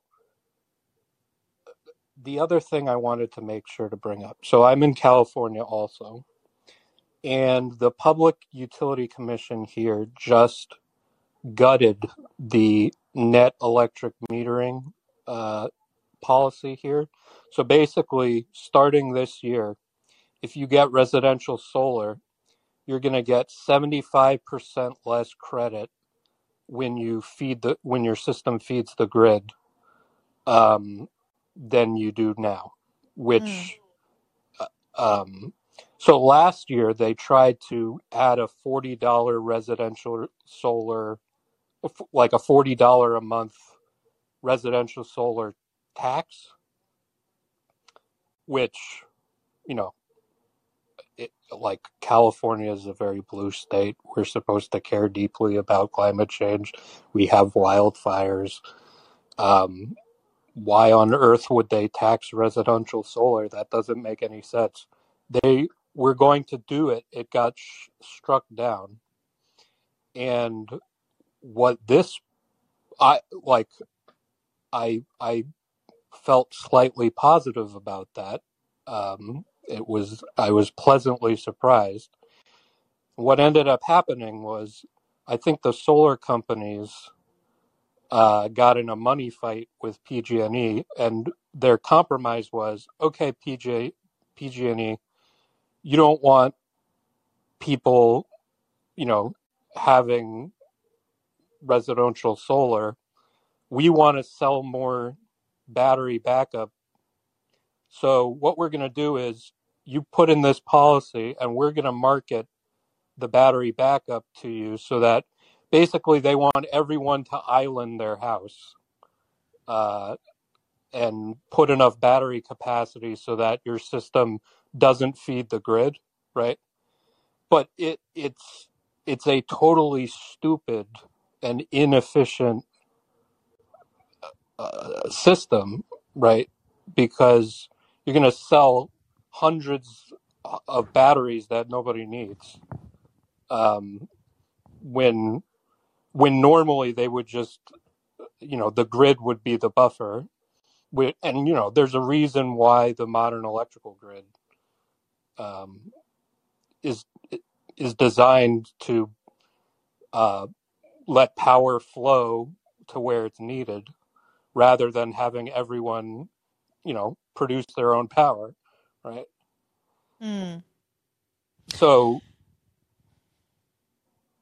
it Mhm. just it is such a huge blow to like normal people's ability to get solar and like you know try to make a small difference Mm. um and uh, there is no public support for it here right No public support for the change in policy for the worse. of course not mean? Yeah. Yeah who who would support it here right Do you know who's behind? Who's? I mean. So uh, PG&E mhm. tried to get the forty dollar. Uh, they they basically wanted to charge residential solar people forty dollars a month uh, just to have solar, and the solar companies f- f- fought back. But I think w- what they agreed on was okay, PG&E will reduce, you know, um, the amount of credit you earn from feeding the grid, right? So the way it works now Mhm. is bas- basically if I have a five kilowatt system and I'm feeding the electric grid, um, at night when I would be using electricity, the electricity I fed into the grid is credited against the electricity I would use, right? Mhm. So, you know, if it all zeroes out over the course of a year, I don't get charged uh, for electricity, basically. Makes sense. I mean, it, it doesn't even out exactly, but that's a that's close to what it is now. Um, basically, the the um, the amount I get taken off my bill for feeding the grid is going to be reduced uh, by seventy five percent, which is It feels like they're just stealing power from you. It seems like they're well asking they you to generate power for everybody else. It, well like, they are, but but they're being upfront. So what you would do is you'd either like drastically reduce the size of your system so that you're never going to feed the grid, right? Are you able to store your own power? I'm sorry, I don't understand how it works. So works. that's what the solar companies want. Okay, they want to sell you batteries. That's why they, co- in my I opinion, that's why see. they made this compromise. And the stupid thing about that is, right? If I'm going to buy one of these, you know, like a Tesla Powerwall 10 kilowatt hour battery, that battery has to, if I want, if I don't want to pay for electricity at night, right? That battery has to discharge every day, like has to charge up during the day, and then hmm it's going to discharge at night. And I, you're basically going to cycle that battery every day, right? hmm Which means that battery's go- you're probably going to have to replace it four times over the life of the system, which is what these people want, right? Mm. They want to sell more batteries, and the, but there's a reason why you know the the power grid overall didn't just buy a bunch of batteries because it's a very stupid and inefficient way to to, to manage this, right? Like the electrical engineers that you know design the power grid when they're allowed to, you know, um, they place capacitor banks strategically, or they use peaker plants, um, you know, to to to maintain grid stability, and you need a fraction of the of the capacity, right? You know, you're you're going to buy uh, like a hundred batteries when maybe you needed one, hmm right? If if the grid's interconnected and you can let the power flow exactly where it's needed every second, right? But if everybody's an island, then you just have a, a hundred of these stupid batteries charging and discharging every day. And again, but that's what they want.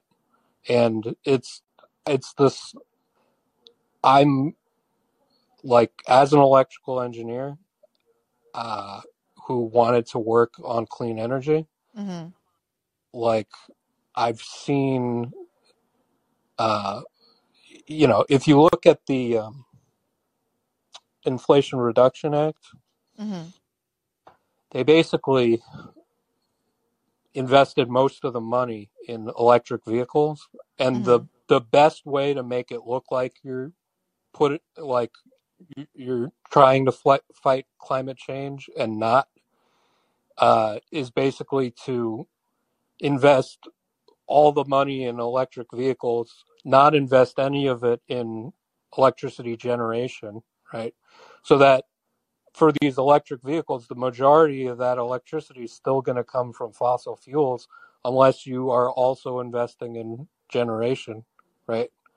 And if um, if you're not, if even when you're investing in generation, if you're going to invest in like a bunch of battery backup stuff, you know, because the the solar tax credit is also subsidizing subsidizing that battery backup, right? So everybody who they con into getting one of these, you know, is is going to eat up a lot of that subsidy money that could be used to actually fight climate change in a manner that's not stupid, right?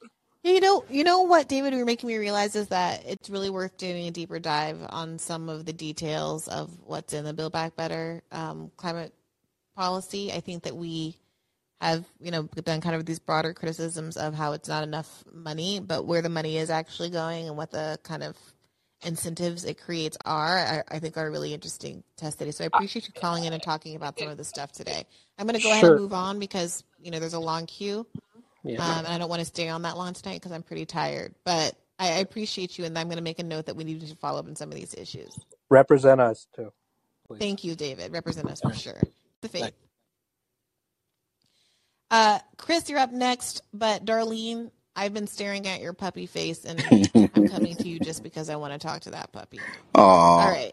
oh, cute. What's on your mind, um, shout out to uh, Eric for bringing that um um uh that um bringing up uh the whole conversation about the 13 year old that was killed. Honestly, because I actually um I remember watching that and then like I literally refused to go into the rising comments. Like I was like, I can't do it. I'm not going to do Ooh, it. you saved yourself some drama. Yeah, I was like, that. I know I'm going to get like, and then the, honestly, I kind of cut it off halfway through just because Robbie started kind of like getting on me a little bit, and it's like, you know, it was, it was just like, just watching people try to justify killing a 13 year old over a car with, over a car that's not even yours, which which is looking Mhm. like that's the thing I just couldn't really get into and everything, and it, The way it it would be none of my business if I saw a 13 year old messing with something.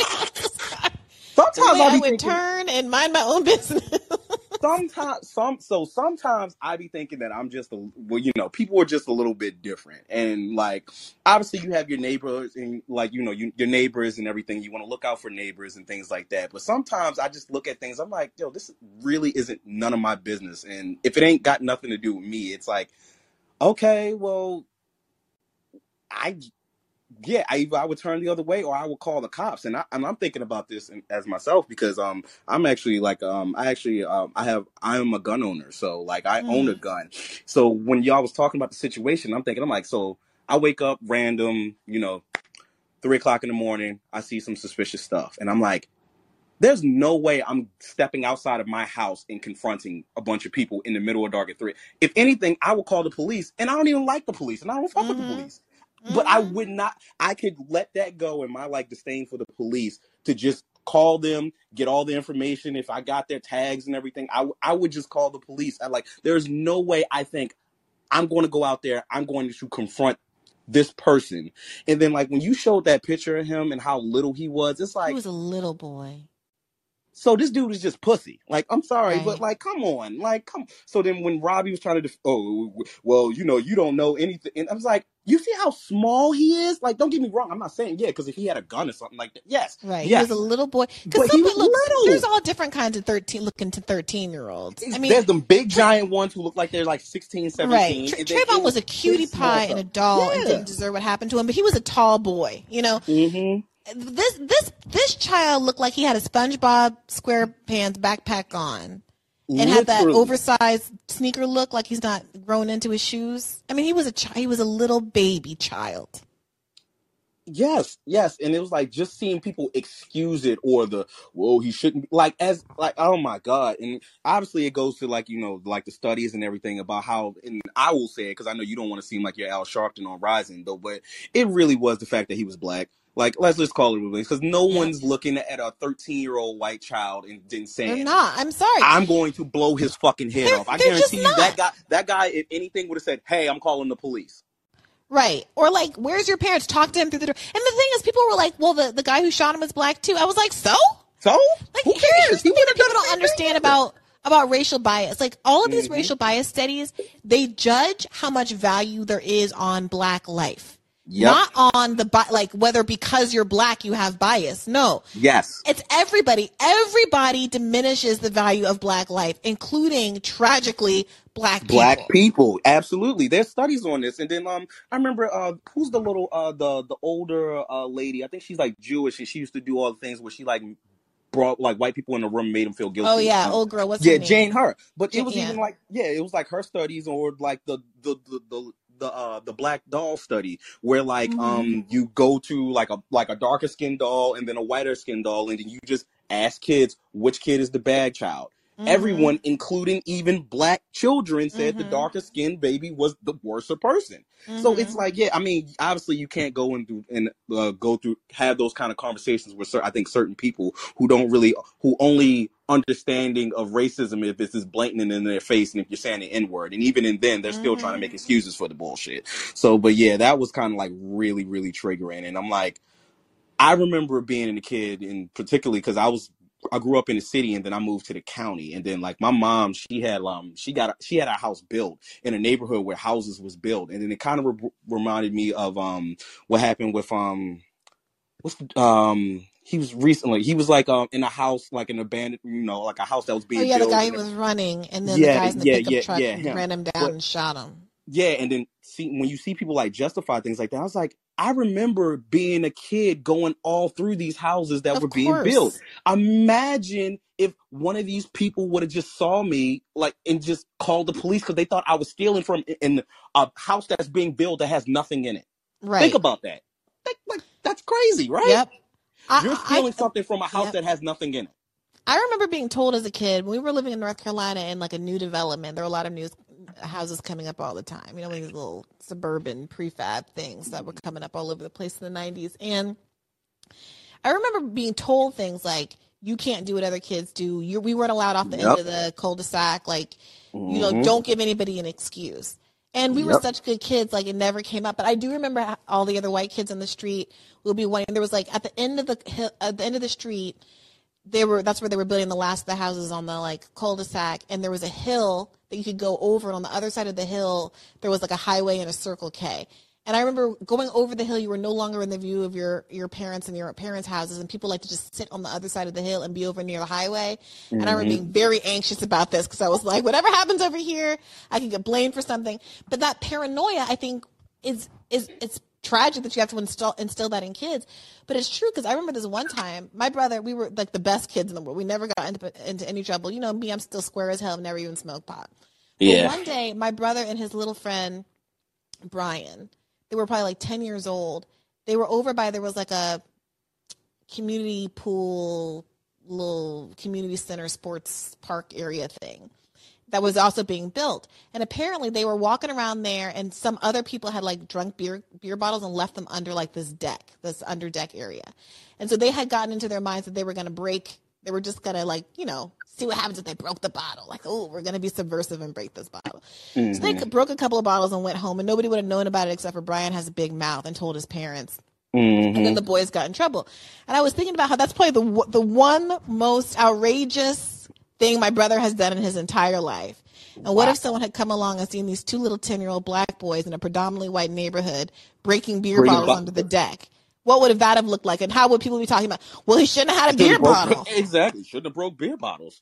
Why, why is that such a? Thing? And it's like, and it's like sometimes, and like obviously, like you know, with like the studies and everything about how like the perception of black children is they're a lot older and more mature than what they actually are. So it's like you're not even, and especially was in those conversations. It's like you're not even considering the fact that he's 13. It's 13. He's 13. Of course he doesn't know no better. And Right. it, it, it just, it just, oh gosh, it was just that, that yeah, I was like, I, I made sure I stayed out of the comments because I knew I was going to get like furious and everything. But, um, I, I did want to uh, talk to you about um 2024. Uh, I saw a comment today that kind of made me like um think about things. Well, I mean, we've had uh, you've had the conversation about like what is next after Joe Biden, and I, what um what's happening with um Merrick. I guess Merrick Gardner is actually like investigating the other documents that were in Biden. And I saw a tweet today was like, uh yeah, I think this is them trying to like edge Biden out of here. Yeah, I I saw don't that too. I thought that was interesting. Yeah, but I was like, um, I don't necessarily believe that because he has the best shot. I think is, i i- at least as far as any Democrats though. But hmm let's just say this is true. Let's just say Republicans are able to end this next thing with Hunter Biden, dig up something that could potentially hurt Biden, and he goes, you know what? I'm just going to bow out and I'm just going to get out of here gracefully. There, and uh, this is also highlighted to, I guess, to um, my boy Mayo Pete. Um, like, um, he's obviously the Democrats are like gearing towards him though, but outside of like the liberal kind of like spaces and everything like that, you can't excuse his incompetency. So how is he re- like? Do you think like his um his record, especially as far as everything with the, like the transportation department and everything like that, is that going to affect him? But then also, what's going to happen with the infighting with the K Hive stands? Because no matter what, obviously, I think most Democrats understand Kamala Harris is just awful and she can't run because she's not going to win. So there's going to be a strategic. They're, they're going to move to try to elevate Mayo Pete, but in that you're usurp you are usurping the the vice president, and that's going to that's going to cause a rift. That's going to cause a rift. I don't know how Um, big of a rift, but I think it's going to cause. I don't a know, man. Sometimes I feel like Kamala doesn't really want it. Like, you I think she would bow out gracefully because she probably will look and be like, uh, "Yeah, nah, I'm probably not going to win this," and this, it'd probably be another embarrassing thing. If I were Kamala, I'd be trying to get a cooking show. out of this. I'd be like, life's too short. I, I have my late in life marriage. She seems very in love with her husband. She don't have no kids to worry about. She could have herself a nice little. She's she seems to be a very talented. Getting chef. on her Michelle Obama stuff, kind of like, yeah, let me go try to milk this pot, this gravy pot that everyone's She needs to to. get herself a cooking show and a little like daily show set up like uh old girl Kelly Clarkson has. Mhm. Drew Barrymore get herself just cooking with Kamala. And she can have politicians come through and ask them about a little congressional something something every now and then. Oh my god. You need to But that's what person. like that's what I see for her. That's my dream for her. Looking out for her and her happiness. like quite honestly, like I think the people who love her should really lean in in that direction. you don't think she's ambitious like uh Hillary to like really try to go get the power? For what purpose? I mean, she's not going to win. That's the thing. It's going No, to but be like, what are Kamala's goals? Like, what is Hillary? Like, I I feel like I, Hillary has a vision for how the world should be. She believes she can run the Yep. world better than other people, and she wanted to be in that top spot. Kamala doesn't seem to me like she has a full grasp of a lot of what she wants. What does she want out of a blazer? How does she really want it to fit? Does she want it to hide her curves or does she want it to accentuate them? She can't seem to decide, and so she keeps picking these less than ideal fits, God damn, this is a despite read. being a beautiful woman. You know, like I don't understand it. She's got to a figure herself out. The sad part is I can't even disagree because it's it's it's it's it's a lot of nothing. It's it's literally nothing. It's emptiness. So it's like imagine another campaign with her where she has to not get five percent of the black vote, which she should be getting, even while the mainstream media are going to say this is the everyone that black people are going to vote for. And then she has to go against the um you know Mayo Pete, who is you know the um the the rising star who fits all the the, the criteria what um libs want. So it's like you're going to do that, and then the Dems don't even have like a deep bench. Like, what are you going to do? You're going to run Amy Klobuchar again? Um, No, I mean they could. If I were Dems, if I were Dems, I would just lean on. Katie Porter, get her to sell out and run her. All they need to do is tweak Katie Porter a little bit to make her completely establishment safe, and Katie Porter would probably happily bend the knee. But she probably would too. Yeah. Uh, Look, I, I think, I think that they're gonna run Biden. I don't think Biden's going anywhere. Mhm. Um, I don't think that this he's a little um, document shit is anything at all. I don't think it is either. I think that nobody cares. I, I think that nobody think- cared about it when it was Trump. And at least Trump's had some flair. At least Trump was like not trying to give him back. And there was a raid and there was some love letter to Kim Jong Un. Like there was some sexy, cool stuff. Yeah, I don't think there's and Trump's. Biden's is like such a snooze fest. hmm Like and I really, Republicans spent so much time saying it didn't matter with Trump that they can't really, in good conscience, say it matters now with Biden. The same way that you know Democrats have the opposite problem now that it's Biden, they can't harp on it with Trump, Mhm. and it's all a wash. Everyone's a loser. Let's move on. Yep. hmm Yeah.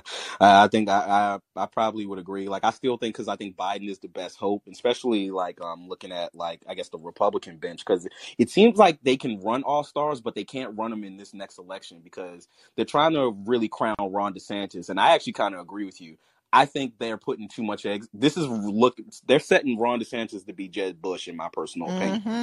It's looking like you're you're and what is he going to run on? He can only run on his wokeness and his idea of the anti-wokeness. And mind you the whole republican party is anti-woke. So they're all the dudes like a tim scott and everyone all they're going to be talking about is getting rid of wokeness anywhere. That's literally going to be the debate. The debate stage is going to be that. So how is he going to decipher himself from the rest of the pack.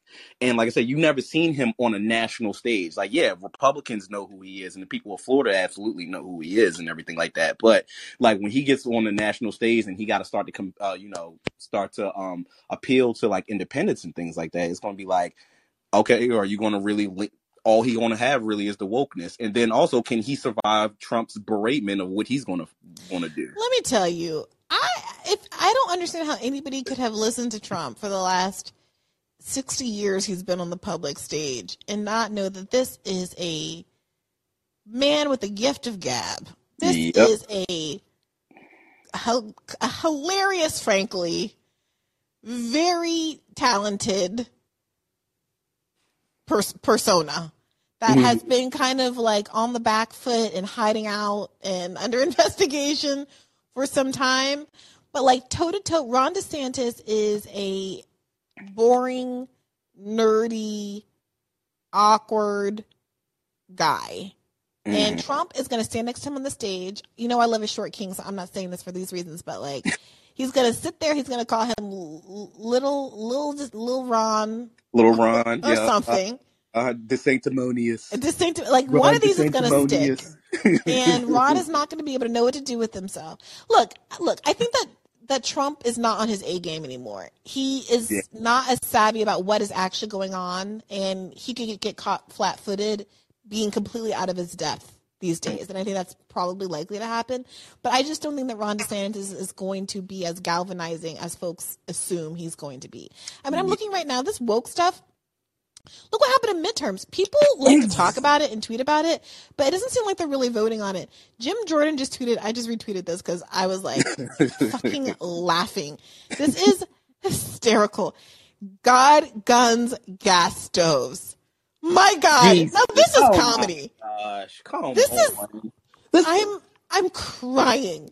What do the kids say? Gagging, this crying, throwing up.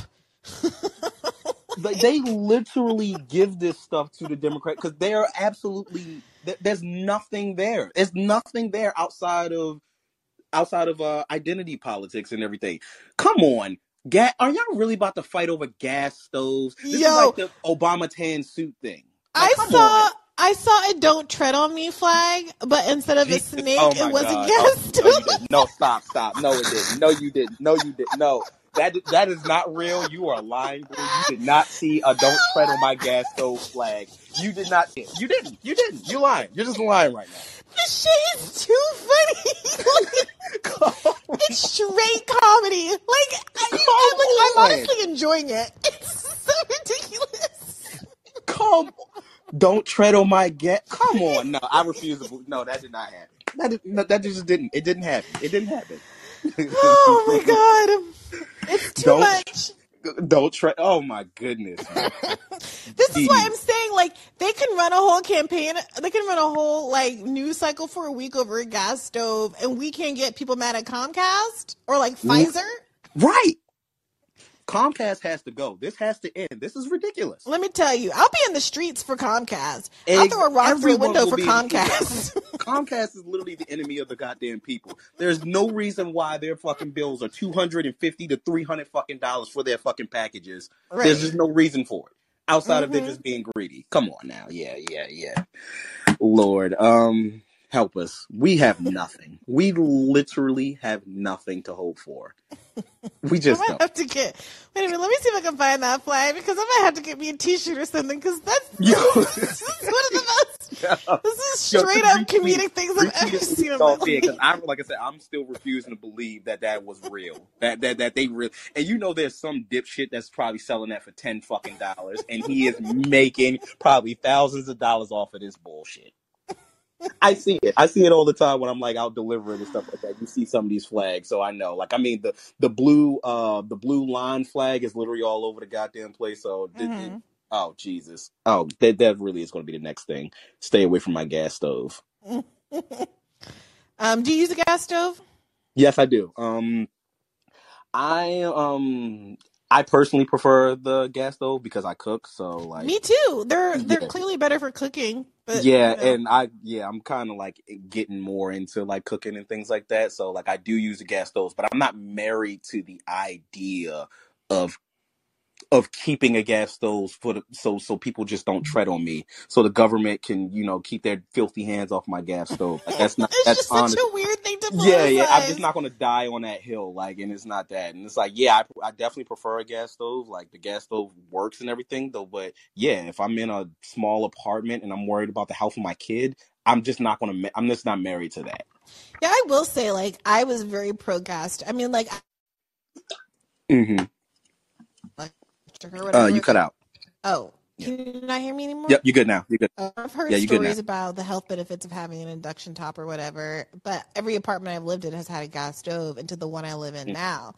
And I will say, despite like my omelets not being as good as they used to be, and it taking too long to heat up, in my opinion, it's hmm entirely worth it for the cleanup because I am a dirty, filthy, horrible housekeeper, and I am not getting down in there between them tines and cleaning that stove out. So they, having a flat surface that I can just wipe down with a washcloth, like with with a dish rag, hmm it's life changing. My kitchen has never been cleaner. Absolutely. Like, uh, my mom has a gas stove, and I come over and cook and stuff like that. When I tell you she she's one of them like old school moms who still have like the can of grease that sits on top of the grill stove. hmm I don't know how many times that thing has fallen onto Oh, um and the oh cleanup no! is just oh my goodness oh my goodness it it it is it is literally the worst. And then you don't even want to start it because then you don't want to start a, a flipping grease fire. So then you like really got to go in there. So yeah, the cleanup is really really really really bad. So like I said, I'm just not. I, I guess I'm just not married to that idea. Even though electric stoves really do suck, they take forever to heat up. They do. They take forever. And I will say, like, I grew up, what's so funny is, like, I, I'm very into the pro gas arguments. I grew up in Kenya where the power would go out regularly, like all the time. I remember one Thanksgiving, my dad had to cook like the whole dinner on our, we had a, we had a separate propane powered um, stovetop because the lighter on the stove was electric, I think. So when the power went out, we couldn't use, like, you can use the stovetop, not the oven, or vice versa. I forget. So you had to cook the whole thing on this like portable propane powered gas top thing. Hmm and we always like we're always using it. Like we it was it was nice to have something that wasn't um electricity reliant. And i think that people's arguments about all of that stuff are perfectly legitimate. However the point is nobody's actually biden is not backing this policy. Nobody's taking anybody's stove. And to the extent that the policy did go into effect it would be about new stoves being sold not the stove you already have. So everyone just needs to take a seat and Yeah, relax a little Republicans love a uh, they they love a they love a culture war thing. They just love like nitpicking little things, and that's just they they literally that's where they make their bread and butter off of. Like, remember when um I'm sorry, I don't mean to go too long, but remember when Michelle Obama was like in office and she had like the campaign to eat healthier, and they were mm, married to the idea of how dare she tell me I can't have uh, a mm. 32 ounce gulp of of Seven Up. She's terrible. And then like I think was it Michele Bachmann who like was like running ca- was like you deserve to drink the amount of soda you want. I'm like, are y'all really just married to this crap? Like, come on. What was Yep. so wrong about the idea that you should have kids should have vegetables? Meanwhile, not a single Democrat are running an ad that's like, "You deserve to be able to get health care if you're dying." Yep. Yeah. Yeah. We suck. Yeah. All right. Thanks, Chris. no problem. Appreciate you, Bree. Keep the faith. Keep the Darlene, one of the things that I'm really loving about you is that my the most famous Darlene in my head is old girl from Roseanne. And your cute little dog's curly black hair is giving me Darlene vibes. And I'm feeling like, is this an accident? well, his name is Miko. Oh, Miko. He's such a cutie pie. And he's the one that I sit and talk to about politics because none of my friends want to hear about any of this stuff. They could care less. They actually they'll ask me around voting time, like who should I vote for or whatever, because they know I watch all this stuff and get my blood pressure up. Where other people like you know could care less about all this because they know everybody's full of shit. And Yeah. you Was that know, Miko barking in the background? Barking in the, in the background? Yeah, that's probably him too. Because I I talked to him about it. Because I literally, yes, I said I got a call tonight and actually talked to people who pay attention to this stuff because I have no one else to talk to about oh, it. Oh, wow. Well, get on him for being such a good listener, but I'm happy to take over his shift right now. What's on your mind, Arlene? well, first, I got to say, I heard the, when I uh, joined and heard the, uh, the call from AOC, and yeah, that really started to irk me. It's like it's re- it's just ridiculous that the things that come out of her mouth and forget where you know that there's video of you running and we can see what you used to say. Mm-hmm. like your whole thing has changed. Then i watched the airlines and i'm getting more i got pissed off about them too about how they're just you know raking you know taking in money and they're doing nothing about it the government. It's really ridiculous. I, I mean i wish it affected all of them. So maybe they would do something about it but the yeah. one thing I gotta uh, give you praise about was I a lot of times I catch your show after I don't catch it live, mm-hmm. but I heard your monologue last week about force the vote. I loved it, and I think you guys should do a, a force the vote party. And all the people who were who were part of it, I guess AK minus Krystal because she I couldn't even believe she couldn't even say the word out her mouth force the vote. Like you were at the you were at the thing, and now two year a year and a half later, whatever it is, and now you're talking about it, and you couldn't even say the words. You know, I don't know if you've seen the the video with Jimmy, but he gave it to her. And it's yeah. I saw a little bit of Jimmy's mm-hmm. coverage of it. Is it? I mean, have it? I, but I haven't like seen the primary. Like, I haven't like watched what coverage Krystal Saagar and maybe Kyle and Krystal have done of it. Have they really not? Talked about they were they played such a central role in it all. And Kyle, frankly, being one of the um, Justice Democrats founders, kind of giving the insight into what the whole purpose of electing these people were and what they knew the purpose was, and giving all that insight was really helpful in mounting the criticisms we had at the time. So is it is it true that you, you know is, is that a legitimate critique that they haven't oh, yeah. want to really talk about it that much? She talked about it, but would not say the words "force the vote." wouldn't say that there was this thing. Like, oh, there was this thing last year. Like she wasn't part of it. And and if you when I, I went over there because I stopped, I unsubscribed from them a while ago, and I went and read the comments because I heard Jimmy talk about it, and it was it was nothing but people ragging her like you can't say the word the vote. Your, your cat, your tongue got your cat, or you know, mm. it was just they were going off on her like how could you? You were there at it. But yeah, she didn't say nothing about it. But one thing I think you guys should do, because like maybe all you guys who were part of Force the Vote and come up with a list of things that candidates should run on. And you know what? I thought about maybe like, you know, you, Jimmy, RBN, Katie, you know, Heartland's Media, everybody who's, who's, who was down for Force the Vote. Why don't you just get it? And if people want the support of the people, they got to run on these things. And, you know, and that, or I mean, I don't know how much support they're getting, but there's a lot of us on all of your shows who all believe in it. And I think if they were going to run, they have, you know, they would have to sign some type of pledge that this is what they're going to run on, that they, you know, and that they would have to come on independent media. Because I think it's disgusting that all these people were on your shows, all everybody's show before they got elected, and now Ro Khanna's the only one who will come on and the disdain they got for Jimmy, like AOC, you wouldn't have a, you wouldn't have been there without that guy. He's the one who pushed you. And, and Glenn too. I, re- mm-hmm. I remember when AOC came to the office to do that interview with Glenn. Like I remember all of that so vividly. Mm-hmm. We were all right there the whole time. Wow. Yeah. And to see the way that they've turned and they don't go on anything. And it's just really ridiculous. And I think if there was people who wanted to run, they could run. They have to run underneath this platform, whether they're Republican, Democrat, Independent. This is what you're running on, and you you, you know if and if they come on to all your guys' shows, and the, your audience would support them. I know I would. You know if if these were really running on it, and then we had a way to hold them accountable. Because if you don't, if you go in there and you act a fool and you don't want to do it, then I don't, you know, all your support will stop. And I don't understand why all these progressives, they're grassroots. So yeah. if you're turning off half of your donor base, what makes you think you're going to get money in the next election? People aren't going to go out there and stump for you. That's why Nina Turner had a hard time because people are tired. Yeah, I've been I watching. Think, I feel like uh, some people's eyes are opening. I've been watching. S and T has been Nina Turner has been doing some, you know, increasingly edgy tweeting. You know, I know people are tired of the tweets, but for what it's worth, you know, people seem, I think there were, and I see it in comments too, a lot of people seem to be coming around to realizing that we were right. Maybe too late, but they're realizing. I saw Imani Oakley, she was a progressive candidate uh, in New Jersey, tweeting like some very harshly critical stuff of Biden and of people who are so dismissive of the force to vote folks. And I'm not sure exactly what she was saying at the time. I, I did go to an event with her and Nina Turner and um, old girl we had her on. I'm blocking her name. Uh, Afeni worked for her. Michaela Wilkes and Okay. another candidate.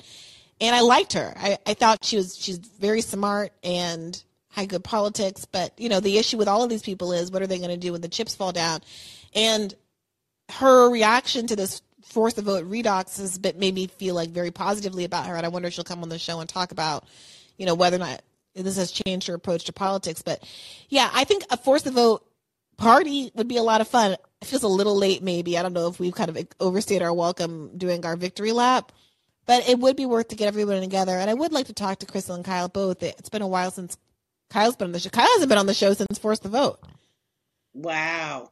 I mean, mm-hmm. maybe they have an excuse for it. I don't know, but it seems their whole entire what they talk about. I mean, if you're a leftist, you shouldn't be for war. You shouldn't be for breaking a strike. There's certain things left people don't do, and these people are for it. So I don't understand. Like, people aren't, you know, they can see, especially when you got someone like Kshama Sawant who's breaking it down. And, you know, she's, I, I wish she would run for president. I swear there would be, you know, I mean, it's, it's hard because her name's not out there. Even Marianne Williamson, I like her as a spiritual person. I used to follow her before that, mm-hmm. but her running on the way she's running, I wouldn't want to go out there and, and, and help her. You know, for what? You, I feel like all of them, you're taking money from poor people you know, and, and you're sitting there and you're asking them for money. And then when you, you know, I don't know what she thinks by running through the Democratic Party. She's seen how they did her last time.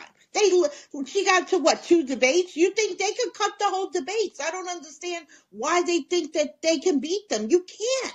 You, you, you can't beat these people. You could run as an independent and do something else. I think that would really shake it up because if you could get uh, all YouTube and everybody behind you is independent and get your name out there, you could bypass the Democratic um, primary because at least on the Republican side, they couldn't stop Trump because there's no super delegates. But on the on the on the um, Democrat, you're never gonna win. So why why are they trying to do something they can't win? It's been proven. Bernie did it twice. That's why I got mad at Bernie. You took money from poor people knowing damn well you were going to concede. And that's that's not nice. Yeah, I, I look the the last time I was kind of in the space to talk to some of these candidates and people, my impression was that they're not they were not really there. That they felt like they could do another Bernie style run, and that doing it outside of the party was too um, it was so unlikely to win that it was basically you know they don't they don't want to run a symbolic campaign. They wanted to run campaigns that had a real possibility of winning given how much time it was going to take out of their life and money and all of that stuff. And as a consequence of wanting it to be quote unquote real they just didn't see a path outside the democratic party. It's never been done obviously all of that stuff. And my arguments that even if they'll let you get sort of closer than we thought it probably isn't going to work all the way because if they can derail Bernie, they certainly can derail you. My Mhm. arguments about how no one's really gone all in and investing with the people and see how far like your public support can carry you. I mean, Trump did, Mm-hmm. and it worked. You know, Trump had the media against him, he had the party against him, but the people were with him, and at a certain point, nobody could argue with it. And it's not going to be exactly the same because Trump didn't stand against all of those entrenched interests the way that someone on the left would. You know, I, my radar today centered a clip from a JP Morgan healthcare analyst of some kind who was talking about how the markets would be concerned if there were a progressive challenger to Biden because we know with Biden that we're good. We know with Biden that we're set. We know with Biden that, you know, there's nothing bad that's going to happen to the insurance industry's profit line. And, you know, so I, I, I don't know. That's that's all to say that I would like to see them come around to where we are, and maybe this force the vote moment will be helpful in that. But as of last time I, I was chatting with folks, they seem to believe that the best chance was just to do another kind of Bernie approach. Well, I guess they'll see how far they're going to get. You you definitely lost half the left. Yeah.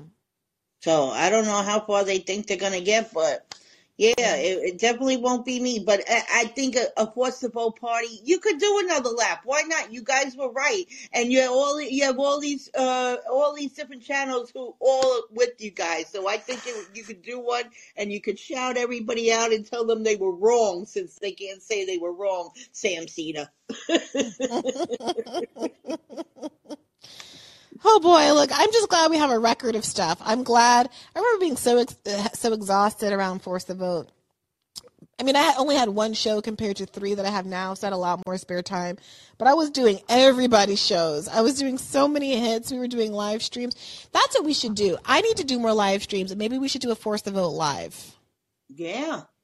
It would I think it would be a lot of fun with all you guys. At least it's one topic you are all in agreement with and maybe all of you together can come up with some of the ideas. You just never know. Yeah, that could be that could be interesting, and I know that certain people uh, who have already been debated and lost keep clamoring for another debate, another bite at the apple. Um, I don't really want to give them any energy, but if they want to call into a live stream or something like that, they are more than happy to. To I mean, maybe that can be how they can calm themselves and get whatever resolution they're seeking. Uh, in well, there'll be a, so, yeah, let me let me reach out. I'll talk to Katie about it. See if we can put something together.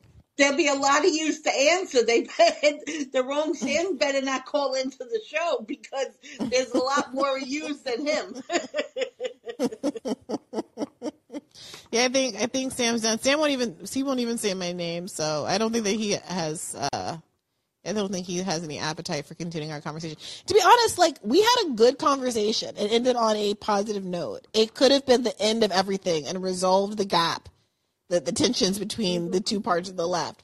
But he had to pop off on the Twitter the next day. So here we are, two years later. And he was he was mad because he just got ratioed. You you didn't you you were very polite to him. You and, and Sabrina are very polite to these people, which way I would not be. That's why I say you're great interviewers because you don't really lose your cool really that often. Which yeah, is, Sabby's great. The bad faith, not bad faith. Um, the rising audience really loves Sabby, and they can be kind of persnickety. So yeah, she's got a great approach.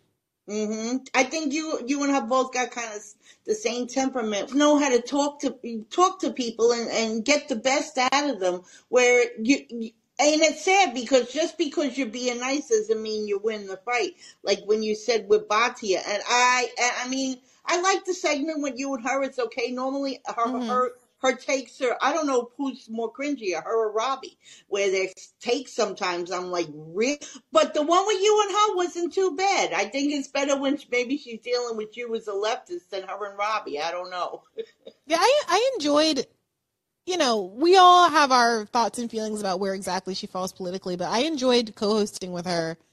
I mean, we have there's enough difference between us certainly that it doesn't feel like we're coming from the same place on this issue on these issues. So it still feels like good ideologically diver, ideological diversity in the segment, and it, it, the pacing with her. It's interesting having a different co-host.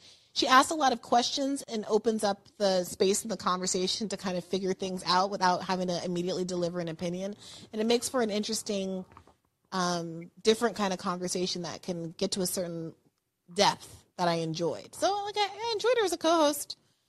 Yeah, it worked out pretty good. I mean, I, normally I don't I don't care for her take too well, but I enjoyed you and her together. So I, I would say it was a good it was a good show with the two of you. well, look, thank you, Darlene. I'm glad I uh, cut to you and brought you to the front of the line because I have a pathological obsession with fluffy doggos.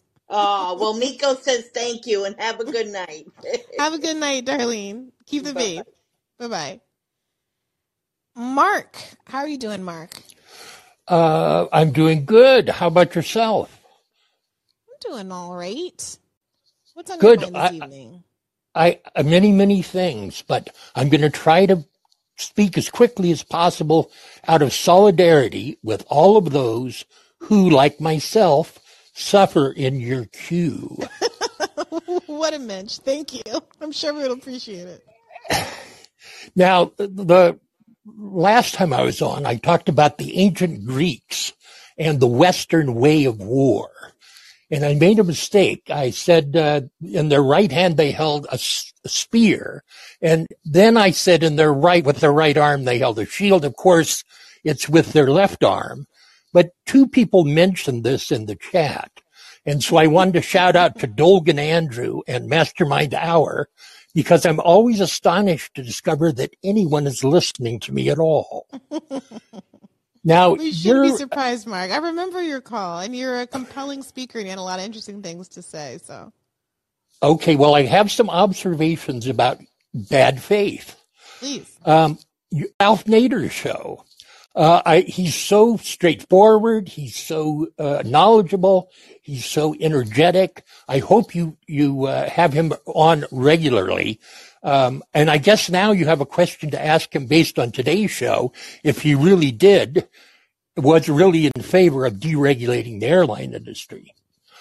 But two things he said on that show surprised me.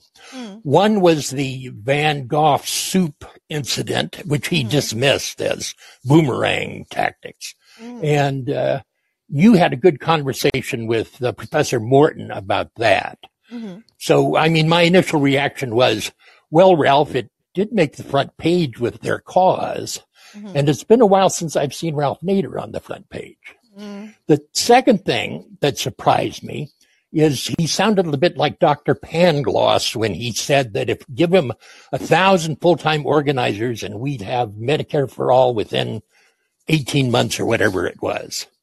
Um, you know, this is something that the uh, medical industry, insurance companies, big pharma has fought against for generations. And maybe if the thousand organizers could get a lot of people in the street, I think back to the concessions we got from Richard Nixon, uh, who signed the Environmental Protection Agency uh, into law, who uh, signed OSHA into law. Hello, Mark. Hello. Did we lose Mark? Mark, it looks like you're still there and you're not muted, but I heard you say sign OSHA into law, and then uh, they got you. You were about to speak too many truths, and they they cut your line. It's it's like quiet, quiet, like it's cut, like not like you're just muffled or something. Just gonna give it just a second. I hope he's not still going. I hate when I end up saying a lot of stuff and no one can hear me, and I'm like really riffing, and then I gotta say it again. Okay, we'll we'll move on and we'll come back to Mark. Mark, if you can hear me, just get back in the queue and I'll pull you up after Lysol. Okay? Remember what you were saying. Um, it was just getting good. All right, Lysol, what's in your mind tonight? Hey, Brie, how you doing? I'm doing well, thanks. So, are you a Hedwig fan? A Hedwig fan? The the show Hedwig and the Angry Inch. Oh, um, I've never seen it. Okay, so um, the idea I have kind of springs from that a little bit. Basically, it's she's a, a, a she's a, a rock genius and she dates a guy, and the guy runs off with her songs and becomes famous, and like he's playing stadiums, and she plays like sizzlers nearby. And that's like the conceit of the of the show. And my idea is just kind of like I don't know, like Ralph Nader, but if he was live stream. Like, could you imagine if there was somebody was savvy at live streaming and like does the 2000 Ralph Nader thing of it? But I have a ticket. I'm just here to see the see the debate. You're not going to let me into the debate with the ticket? Oh, I see. Yeah, yeah. I mean, this is, I know I'm sorry to the earlier guest who was so angry that I keep bringing up Andrew Yang. But the reason I do is because he has a certain, like, public purchase. Like, there's a certain awareness of him in the public eye that a lot of other people don't have. And has some legitimacy with people because he's perceived as like a finance guy who knows about numbers, not some like crazy hippy dippy green party fella. So the idea that like the the forward party could be putting on events like that and really showcase all of the alternative candidates in one package form with some like money and production behind it, I think would be incredibly valuable and cool. And and kind of take some of the weight off of all of these small grassroots green independent organizations who are trying to clamber and put all this stuff together. But it doesn't seem again like that's the goal, that's the vibe. I mean, if it's somebody who already has a following and isn't in the and isn't in the position where they have to like you know gain awareness in order to like gain a chance in, in the race, what do you think the the chances are of like basically it's a live stream where like the moderator asks Joe Biden and whoever's on the stage a question, the guy who's live streaming pauses, gives a better answer, and then continues. Yeah, I mean it's it's. I mean, I think you should probably just delay the whole thing because you'll be talking over the next question, right? You should probably Well, do I mean- it like a State of the Union response, like right after. Yeah, I mean, or if they're just you know if he has the power to pause the thing that he's recording and then just like you know skip over the joke. But you're probably right; it's probably better um, canned and done the next day. But yeah, no, I, I there has there has to be there has to be a way. Um, Like, wouldn't even be to hard way to to- green them to make them look like they're on the stage doing it. yeah i mean i i mean i think the point is that you need regardless of what the production particulars are of it you need to figure out a way to get regular people to want to watch it because you know the mainstream cable channels are going to show the main debate and everyone can very easily ignore whatever sideshow's happening unless you can make it a stunt which is which is why i was so surprised to hear nader um, be so dismissive of the soup thing because when he was on the podcast the first time i remember him talking about dressing up as a waiter to infiltrate an event and doing all kinds of stunts and saying that the squad needed to do more stunts to get attention, to get press. And I don't know how you can deny. I mean, like I can, I can, I'm, I'm open to all kind of critiques of the soup thing. It should have been more targeted. There should have been a clearer message. You know, they should have foregrounded more why they wanted to do it at this museum and who pays the museum and stuff like that. But you can't deny that it did what it was supposed to do in terms of capturing attention. Yeah. Um, that's that's what's so frustrating about AOC is like her holding court on Instagram Live is kind of the next thing. I was playing I was playing around with uh, writing the Nancy Pelosi scene. I wrote a couple a couple different versions, but in each one of them, for, for some reason, I thought that conversation happened like behind closed doors. So I wrote it, wrote it kind of as like AOC gets called to Nancy Pelosi's office, and they both hop on like treadmills in front of a green screen, and then she presses like a West Wing button, and they're just like walking on the treadmill, and the background just moves. and but like it kind of came down to like she's like, well, why would I betray my my followers? And Nancy's, you know, I forget specifically how I phrased it. Is like, but no, what, what you're doing is genius. You're doing the exact same thing I'm doing, but you're not taking money from corporations, so you have this kind of like cover that you can hide behind. Like basically the idea that like AOC got in and from the beginning has been, you know, planning on doing what she's currently doing. And you were around in the early days, and I wanted to see what your thoughts are in terms of like what percent of a chance would you get that that she's No, been in? I don't, I don't think AOC. I don't think AOC is stupid. I don't think that Nancy is like, no, really, you're. We're working together. This is a team effort. Like this is for the long. Go- I don't think that AOC buys any of that. I think that she knows what's happening. She was crying. You know, she wasn't convinced. She was um, forced. You know, something was forced onto her. She wasn't. She wasn't like she didn't like come around on her own free will. Obviously, there was some arm twisting. That's why you cry because you did something you, that you did not want to do, that you were not persuaded to do with your free will. So, like, I, I think that, and again, I did this in, I guess, my second radar last week, my Thursday radar last week. I pulled that clip of that interview that was going around from her, I think it was Tuesday, whatever the first day of uh, speaker voting was, uh, where she was talking about how, you know, sometimes arms get twisted and, you know, information is important to have before you whip votes on the floor. And like she was talking about McCarthy in a way that seemed very clear that she was talking about herself and what happens to progressives. I think they're just threatened. Was she doing the hostage blink twice thing? No, I think that, what I criticize AOC for is succumbing to the threat. And I say that fully acknowledging that the threat is real, that it's hard to be threatened, it's hard to stand up in the face of someone as powerful as Nancy Pelosi. I think all of that is true. I don't want to undermine that to the least, in, in the least. I, I think that what is being asked of AOC is very difficult and something that very few politicians in the whole history of American politics have ever done. I don't want to diminish that. But like, she said she was going to do that. And that's why we were so excited about her. I think that Nancy Pelosi says if you do this, that, or the other, you will have no committee assignments. And AOC, instead of being like, fuck that, fine, strip my committee assignments, and I'm going to go on CNN tomorrow and explain to them that you stole the committee assignments from a hardworking, progressive, young Latina because uh, I wouldn't bend the knee on money to the Iron Dome or whatever it is in any given instance. And you you stand by your decision, and I'll stand by mine because I'm not getting anything done in those committees anyway. But instead, AOC seems to see real value in what's being accomplished in Congress. It's hard to argue against it because, of course, they're doing some things and some people are being helped. And that is, of course, true. And what it is is like a fundamental value difference between what our priorities are. And AOC is sitting there in front of a bevy of constituents and she thinks it's worth it for her to make the compromises with Nancy Pelosi and with her pre election ideals in order to deliver in some more narrow ways for her constituents. And we want her to risk it all and burn it all down to expose the overwhelming corruption of the Democratic Party and the institution as a whole. And and we're just have two that's that's the gap. That's the divide. I don't think it's like mysterious. Oh. Did we lose him too? Why is everybody dropping off like this? And they're not getting back in the queue either. I'm not seeing. All right. Well, good news for you, Bukes.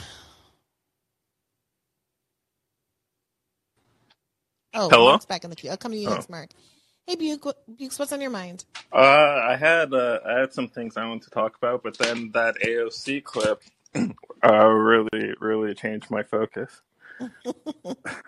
So I think so. A- AOC she's just useless, I guess, because it seems like she's a Democrat first and a progressive second, because she's basically saying she's just not going to fight the Democratic Party. She's going to try and get her goals done within the Democratic Party. And that's impossible. It's clearly impossible. Yeah. Like they say, we can't do this because Joe Manchin, Kyrsten Sinema, those those they represent like 10, 15, maybe more senators. If it wasn't Joe Manchin, it would be someone else. There's no Mhm. elect a couple more Democrats and we're getting Medicare for all. So if you're not willing to withhold your vote or stand apart from the Democratic Party, you're not you're not doing anything. You're not you're not doing anything. There's no meaningful left legislation coming out of the Democratic Party. That is a dream. So if she thinks that's happening, she is never going to be effective because she's the rest of the Democrats are not going to come with her. And I think that's a little bit of what the force the vote, the whole fight is about. I Mhm. think it's amongst the left, there are some people who they see the Democratic Party as ultimately a tool for leftist policy, and there's some people who see the Democratic Party as an obstacle. So if you see it as a tool, this idea of really withholding your vote and embarrassing the Democratic Party is counter to to your priors. It's counter to how you think you're going to effectively achieve your goals. You need to play nice with the Democratic Party. But if you recognize the Democratic Party is kind of an obstacle, embarrassing the Democratic Party is not even a consideration. That's exactly what a leftist congressperson should be doing. They shouldn't be going along with the Democratic Party. They should be saying, these are our priorities. First, I'm a Democrat second.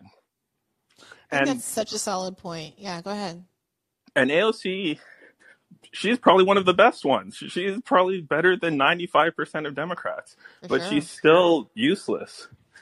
And I think Marianne, if she runs as a Democrat, it will be the same thing. There, she's never going to be able to, from within the Democratic Party, be useful. I think that's a bigger problem than her foreign policy. Honestly, her foreign policy agree. is not that bad. I think people are blowing it out of proportion. For Well, me, I'm I'm not. I'm not saying that people are blowing the foreign policy out of proportion. I just think that for me, the bigger issue with Marianne, like you know, I I really love her as a person, and I'm like rooting for her. But for me, the big issue, like the reason why I don't think I could, you know, like work for uh, a camp her campaign, for instance, is mostly because of that approach. Like I would be a constant uphill battle. I experienced this with Bernie. Like there was just no willingness, no appetite to do the kind of things that it became clear were necessary to win. At a certain point, it's like February and you see the writing on the wall and you see that you're being smeared as a Putin puppet and you see what the media cycles are like and you see Elizabeth Warren stab you in the back and you're seeing all of this happening and then here comes COVID. You know, and here come the lies and you're and you're like it's now or never and the the campaign was never at any point willing to just go there. And I don't I wouldn't ever want to be in that position again because it's it's just at this point so obvious to me that your goal your goal should be being anti the Democratic Party as much as anything else. And after what they did to Nina Turner, like that that didn't jolt everybody's reality. You know, Hakeem Jeffries sitting them there's a lot that was wrong with last week, but watching them clap for Hakeem Jeffries like a like a trained steel. There's when this no- man has done more to hurt them than any Republican could ever dream of doing. Agree completely. There's no sane reason for a leftist to support Hakeem Jeffries. It's just it makes no sense. He he I think that's the problem with the Democratic Party and leftists considering themselves part of the Democratic Party because we have people as negatively oh, as we should because okay, let me so like Hakeem Jeffries, he has fundamentally different views on capitalism and the nature of the economy and everything meaningful, but he probably agrees with most leftists on what I would say social issues. And I don't mean to demean social issues. I understand they're very important, but what I'm trying to say is we're used to being on a team with people who we agree on these issues, even if we really disagree with them on, I would argue, more fundamental issues. And earlier we were talking about the really tragic issue of the 13 year old who who was killed Yeah. um and so i i think when, if we have this if we have a a coalition of people who have i would say leftist politics even if they don't see it that way they're anti-corruption they're anti-capitalist even if they don't think of themselves in that way. Some of these people i think this example is so tragic and so horrible that even any good person almost should be able to see this as bad but they have different social values than most democrats.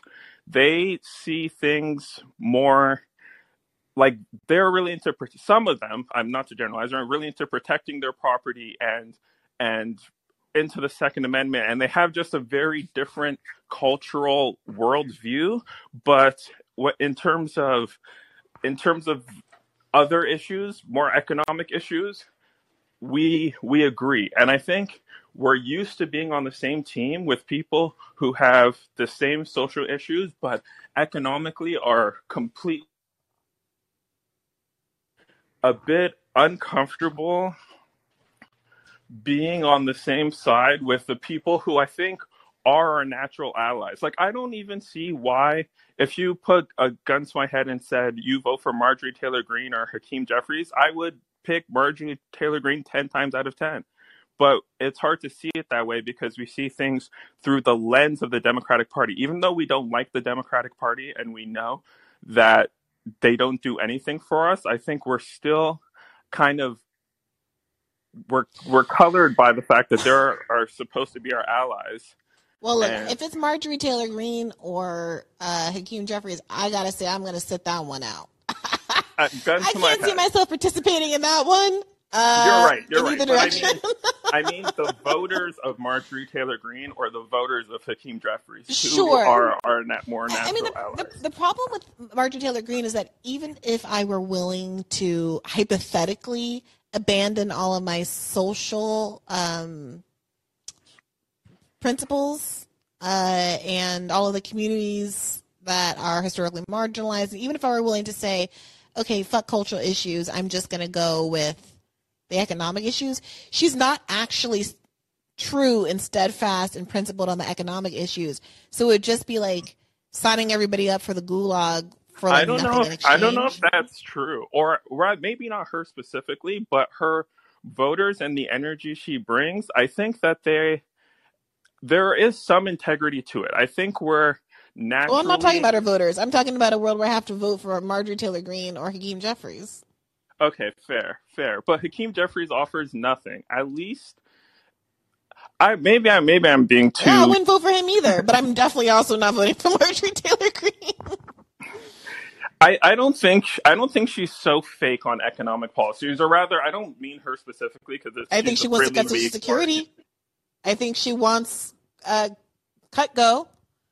I, I, you know, I think she wants to gut the IRS not because she cares about poor people, but because she doesn't want rich people to get audited. I You're think right. they have absolutely no plan to audit rich people as much as they want to bloviate about how poor people get over over audited. That's absolutely true. But they don't want to actually fix the issue. They just want to make sure that no rich people get audited. You're right. Marjorie Taylor Greene does indeed suck. But I think the people who vote for her are kind of in the same position as leftist Democrats where they don't have anybody good to vote for. So Sure. that's that's Sure. why they end up like they want yeah, she's fake on economic uh, policies, but they want the policies that they think she advocates for. Sure. And those are really the same policies we advocate for. Sure. Which is why we need Matthew Hoh or somebody to get up in this hizzy and run for office or do something. Yeah. I think Yeah. we just need to be a bit more willing to see those people as our allies rather than our friends. I think we even our people who are way closer to us, like Ryan Grim and, and people like that, we're very critical of, and I and I get it, but we need to be nicer to everyone because we even have to figure out a way to get along to be get along with these people. Realistically, if we're going to have if it's going to be a big movement, if it's going to be something popular, um, what Mark was saying before, unfortunately, he cut off because he was starting to bring some some stuff with Nixon at the time. But I think what he was getting to maybe was that back then in the 60s, like people were in the streets and people were agitating.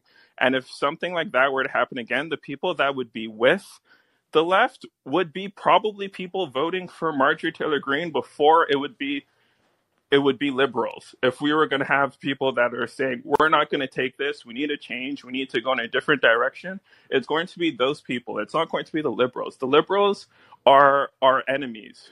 And maybe our enemy's enemy is our friend, but our primary enemy is the liberals. There's no reason any leftist person or politician should be supporting Hakeem Jeffries.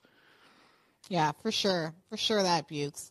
Look, thank thank you for calling in. I'm uh, already like 21 minutes over when I wanted to stop and I want to get back to Mark and just a couple more people, but thank you. I think that you made a lot of solid points. Absolute pleasure talking to you, and you're great. Have a great night. Thanks, Bukes. Keep the faith. All right, Mark, let's try this again. You were about to say some stuff about Nixon and the EPA. Well, you know, I- I went and I went on the rant, so now I'm not sure what. Uh, can't can't really do it again. But uh, yes, uh, Nixon. Um, uh, you know, he established the EPA, uh, signed it into law. Same thing with OSHA. Uh, advocated for a guaranteed annual income. Did a lot of left wing kinds of things, but the reason he did them is because he could see the protesters encamped outside of his window at the Mm. White House. And, you know, we had millions of people in the street and nobody knew what was going to happen. And that was a very powerful incentive to make concessions. And I think that's what we're going to need for Medicare for all. And the other stuff on my mind was uh, I love that you had Jen Briney on. She is so great. I don't understand why other people aren't doing this. Uh, you know, 20 years ago, I went looking for someone to do it uh, who was doing it in California to find out what laws were being passed, and I couldn't find anyone. You'd think there'd be people in every congressional district or precinct who would take this on. And so I'm so glad she does it. Yeah, she does And- the Lord's. She does such important work. If if you you if anyone has a spare buck or two and wants to contribute to her effort, I think it's such a public service.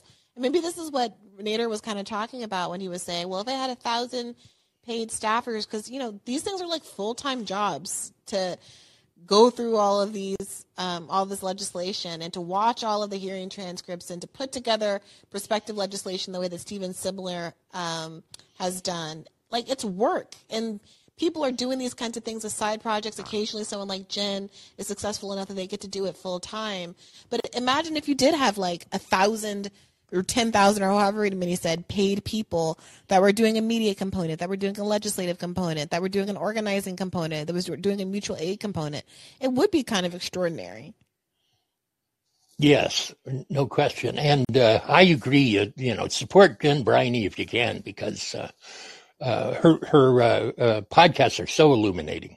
Mm-hmm. Now, now I did want to mention about Force the Vote that this is the gift that keeps on giving.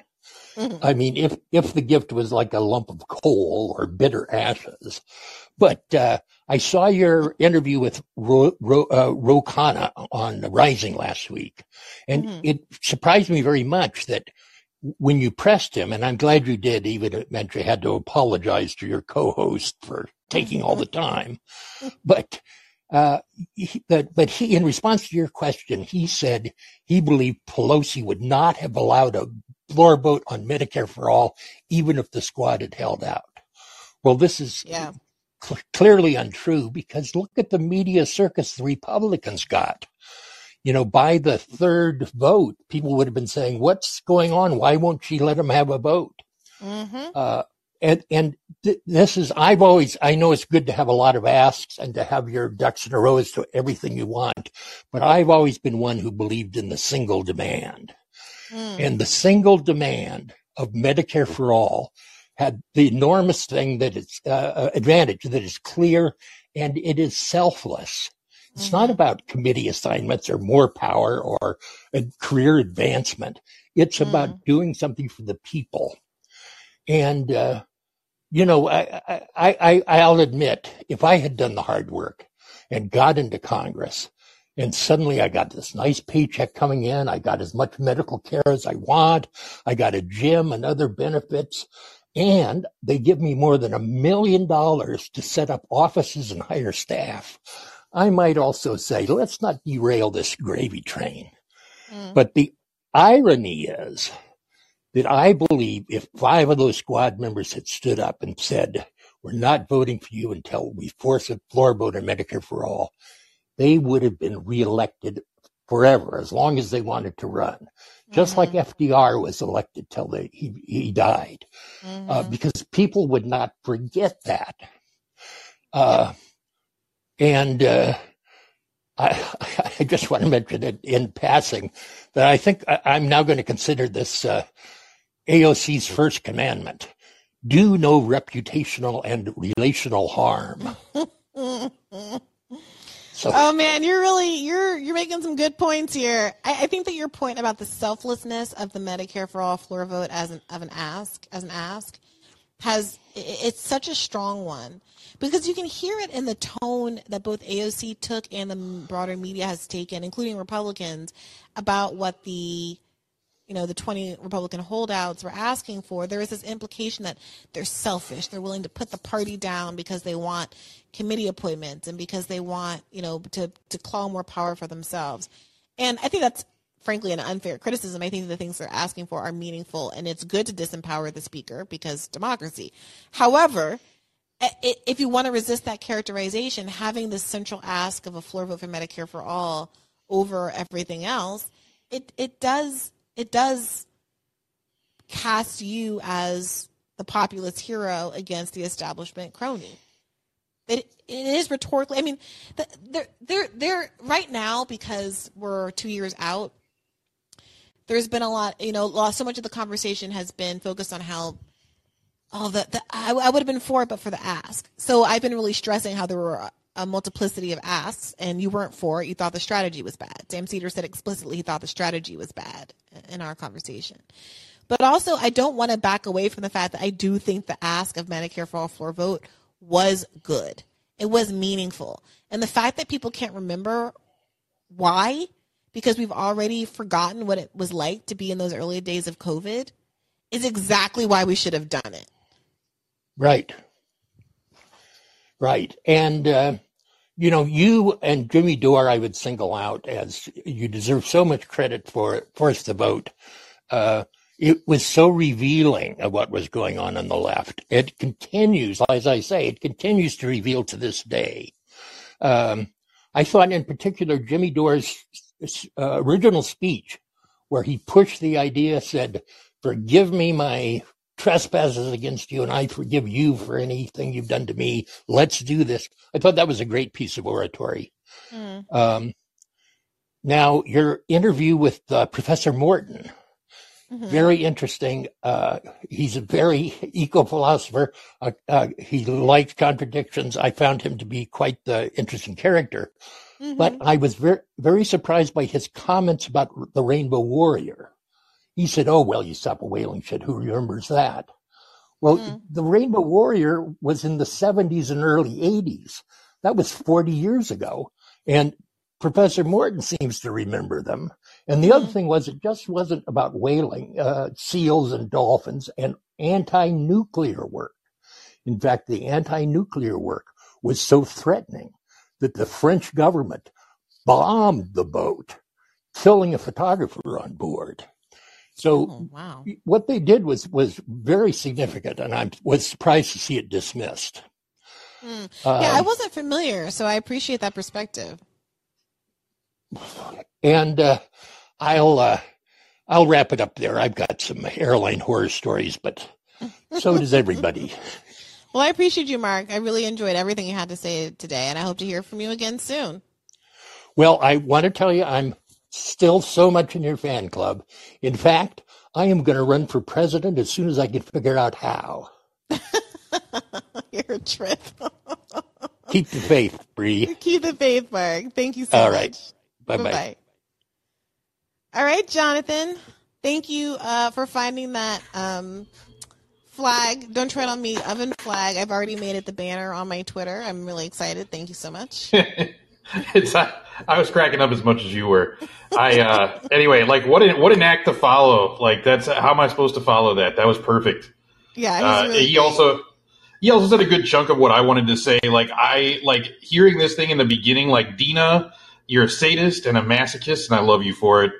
Uh, it's I'm I'm having like deja vu of reading that chapter that in in Anand's horrible book, and for some reason that was the only part of the book I enjoyed. Just hate reading, and she, it's almost like she made almost identical arguments in this video that she made to Anand in that chapter, except without the hagiographic, you know, inter like uh, you know intermissions with Anand speaking, and uh, but I mean, it's I guess she noticed that his book sales weren't doing very well and decided to do it in a Instagram live as well, and uh, just it, one of the most offensive things to me is like the way she continues because when she's talking about YouTubers, she's clearly talking about Jimmy Dore and only Jimmy Dore, Mhm. and not and pretending like kind of invisibilizing your presence, which you know I think did a, a tremendous degree to legitimize uh, force the, the force the vote movement in the first place because like Jimmy wouldn't have like necessarily known how to like start organizing people or talk to the DSA people and you know build a coalition out of it. And he, he acknowledged that uh, multiple times. Like there was a certain degree you ran in circles that were much more kind of mainstream and you were a core part of of that movement and that ask. And the fact that she continues to just pretend like you weren't there is offensive to me and i think you should never ever ever stop talking about force the vote because all of this stuff is super important you are super right and you know these people are like stuck in amber like ben is literally making the exact same arguments he was making two years ago with no alteration frozen in amber It's it's Like, if- crazy. Like I, I have no problem debating him. It's just that it would be a waste of everybody's time. Like I'm certainly not afraid of him saying the exact same things that I d- like. We have a fundamental disagreement. Like, hi, I'm Ben, and I think everything is voluntarism because you just think that if AOC wanted it hard enough that she can manifest Medicare for all, and that's not true. Wow, Ben, interesting take. No one knows what voluntarism even fucking is, and nobody believes that. So good job arguing with yourself. I'm going to excuse myself from this interesting conversation, Socratic style that you're having with some with, with your own brain. Like it's just exhausting, you know? Like Yeah, and a whole a whole litany of reasons why they can't pick the low hanging power fruit hanging down right in front of their face. Like here it is, pick the fruit. It's right in front of you. You want power? Here it is. Grab it. No, you can't do that. You can't do that. You have to sit and organize about it for 30 years, and uh, and then then and only then uh, can you. So anyway, like that, like that was just uh, like like hearing that thing was just like kind of the icing on the cake of this is the brain rot that these people were possessed with, and this is still their excuse for why they couldn't do that simple thing. And I think it's important. I think it's important for people to see this, to realize it. I think it's important for them to know the connection between this and, you know, the railway strike uh, breaking vote and what happened there and the same thing happening over again. And I think it's important for them to see that the Republicans just, you know, were like, hey, look, weapons laying on the table. I'm going to take them and use them. And, you know, it goes back to exactly what I was saying about what happened to Ralph Nader begging these people to, uh, you know, to do all these things. And then, you know, 10, 20 years later, along comes Newt Gingrich doing exactly what Ralph Nader begged them to do 20 years before. Yeah. And uh, I should also say about that episode, uh, you know, I did tell you Matt Stoller's friends like to bash Ralph Nader, but uh, they forgot to mention. They forgot. I don't know. Like they seem to. He seems to be a lightning rod for all their frustrations, but they forgot to mention that that institution, uh, you know, by the like the FD, like the the DOT and the and the FAA, like by that time, was already like majorly captured by the by the airline, you know, corporations, and the tail was wagging the dog. So I could see the argument, yeah, the uh, that maybe they threw the baby out with the bathwater, but they also didn't do exactly what Ralph Nader said, and there's kind of an unfair dumping on on Nader for that. Uh, although I think uh, I think the uh, previous caller Mark was uh, was definitely uh, or was it Mark that brought up the the fact that uh, Ralph Nader kind of poo pooed the the uh, tomato soup for the soul thing. Yeah, yeah, because like that that I think is just a factor of him getting older. 1970s Ralph would not have. But that's what's so confusing. I mean, don't you remember him saying the thing about dressing up like a waiter and sneaking into an event? And the, the last time he was on the show, I just I, I I wish I had asked him. I mean, he had a heart out, but I wish I had asked him earlier in the show because I actually did intend to get into that with him because I don't see the difference. Like I don't see. The Yeah, well, you'll have to have him on again. There, well, there isn't one, and I, I think, um, you know, that's you actually have, I think, one of the best and most sophisticated analyses of the actual meaning of of that protest and why it was a positive development in its own right. Uh, and you know, to a certain degree, I think it was it was superior to your guests on Monday, even though his was also very good in its way. But uh, you know, just the, the heightening the contradictions and what it does to people psychologically, the reaction they had to a can of tomato soup being thrown on a painting that, by the way, was still covered with glass, so like it didn't hurt the painting. But that, like the the angry, protective feelings, the the the the thing that was primed in their brain um, you know, that reaction they had, that's something that, that heightens the contradictions and causes them to think about, hey, why was this primed in me?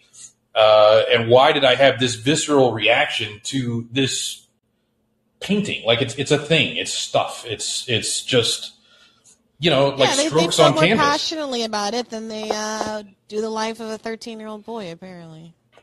Right. Well, that I do think that they're related in a sense, and uh, you know, I like, like obviously, it. I don't want this to come off the necessarily like I'm like I'm defending the people in the chat's reaction, but I think that that keeps happening when you have these discussions for for a reason, and I think that uh, you know that human psychology is is kind of behind it, and that uh, I think there is a degree to which uh, you know people have a strong psychological need to feel secure in you know their homes, which they consider their car an extension of.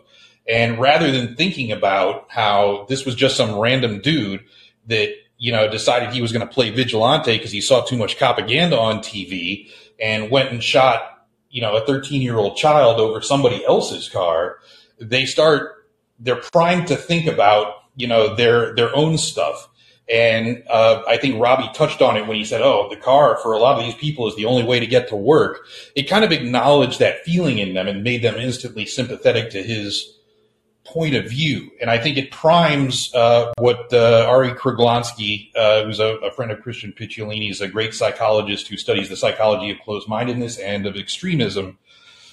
Uh, he, it primes a phenomenon that he calls need for closure, right? And that um, you know, essentially makes people more predisposed to uh, authoritarian kind of law and order thinking. It makes them feel immediately protective of their own stuff. It, it elevates racial animus and it makes them at least temporarily impervious to reason, which I, an interesting experiment would be to try uh, instead of, because obviously my instinct is the same as yours. Like, you're a bad person if you think that that stuff is more important than that actually super cute little 13 year old boy.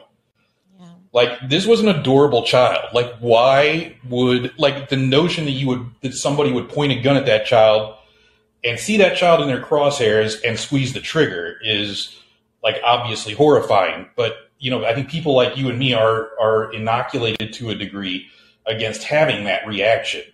Whereas people that are not might, you know, even people that are more inclined to be sympathetic to our point of view, they have that knee jerk reaction, that instinctive reaction. And when we tell them that they're bad people for having that reaction or that feeling, they immediately go into bunker mode, get defensive, and won't hear a word we say. And look, this is why yeah. I said to Robby, like, I'm not going to argue with you the value of a, a child's life. Like, and I actually don't have to argue with anybody because apart from some stand the ground laws, like you're not allowed to use disproportionate. You're not allowed to use lethal force to stop a non-lethal act. So, home home slice is going to jail. Like, odds are the guy who shot this kid is going to jail. So you can think I he's great so. yeah. and he's a hero, and you want to be like him, but you guys can all be rotting in jail together. Because, like, I'm just warning you, you think it's righteous and cool, but you're not allowed to fucking kill people in the street because you think they're doing a property crime. So God bless, do what you will with that knowledge. I don't have to argue with you because on this one point, the criminal justice system makes half a bit of sense. You know, so like, I um, I don't want to be in that space, but like, you know, I, I was thinking about it. I was thinking about it in the context of the little the six year old who shot his teacher, and how like there seems to be an acknowledgement that like even though it was quote unquote intentional, they keep emphasizing like it's he meant to shoot the teacher. Like no one believes that that means anything when you're talking about somebody so young. A six year old, yeah. So it's like, at what point are we going to hop from six to thirty? Like, at what point do we are suddenly we imputing all of this accountability on a person? Like, my feeling is that like if the guy had shot a dog in the street, there'd be more public sympathy, and people would be saying like that guy should go to jail. And part of that is because people like dogs more than blind people. But putting that to the side for a second, I think it's because also there's this idea that the dog is not culpable. It's just a dog. And it's just crazy to me that like we know these people are children. We legally classify them as children. If you have sex with them, it's rape because they're children. Like we understand all of these things. But like the idea of someone making a youthful mistake. Or frankly again i just i hate this. We don't even know that that kid was trying to steal a car. We don't know anything about this right. situation other than what the guy who murdered him told us. Right. I think and that like the issue is i think a lot of those people in the audience in the comments or whatever are not getting to the point where they're even thinking about that because i think there's a substantial portion of that audience that if they bothered to think about any of those things that you just mentioned would be like oh that's bad. Like that's really awful.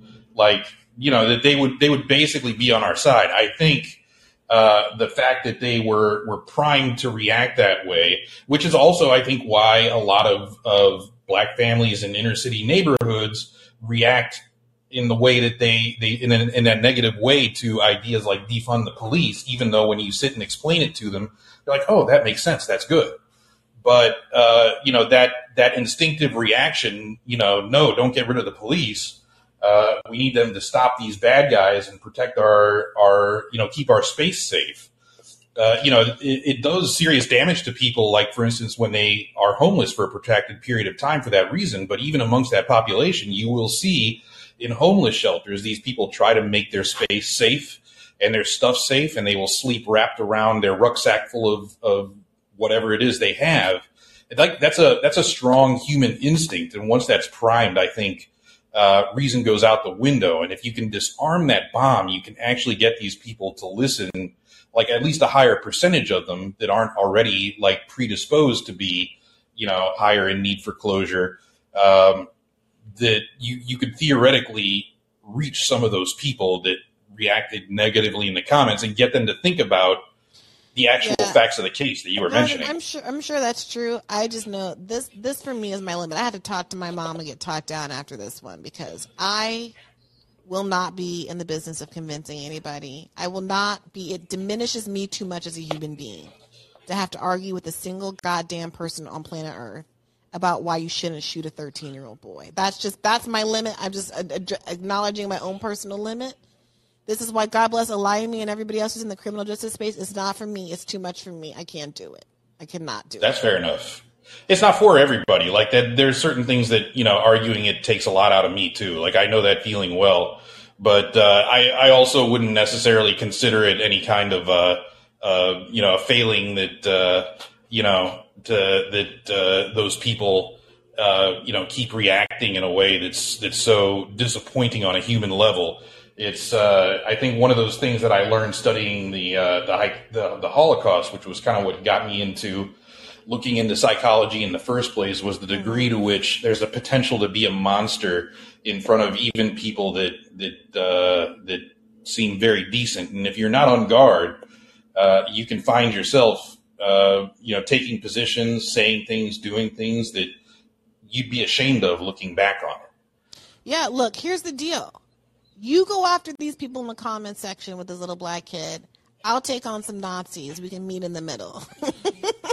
Definitely. But this this shit is this shit's a little like I was I was raw. I was like, let me get out of here because I'm about to end my relationship with Robby right now.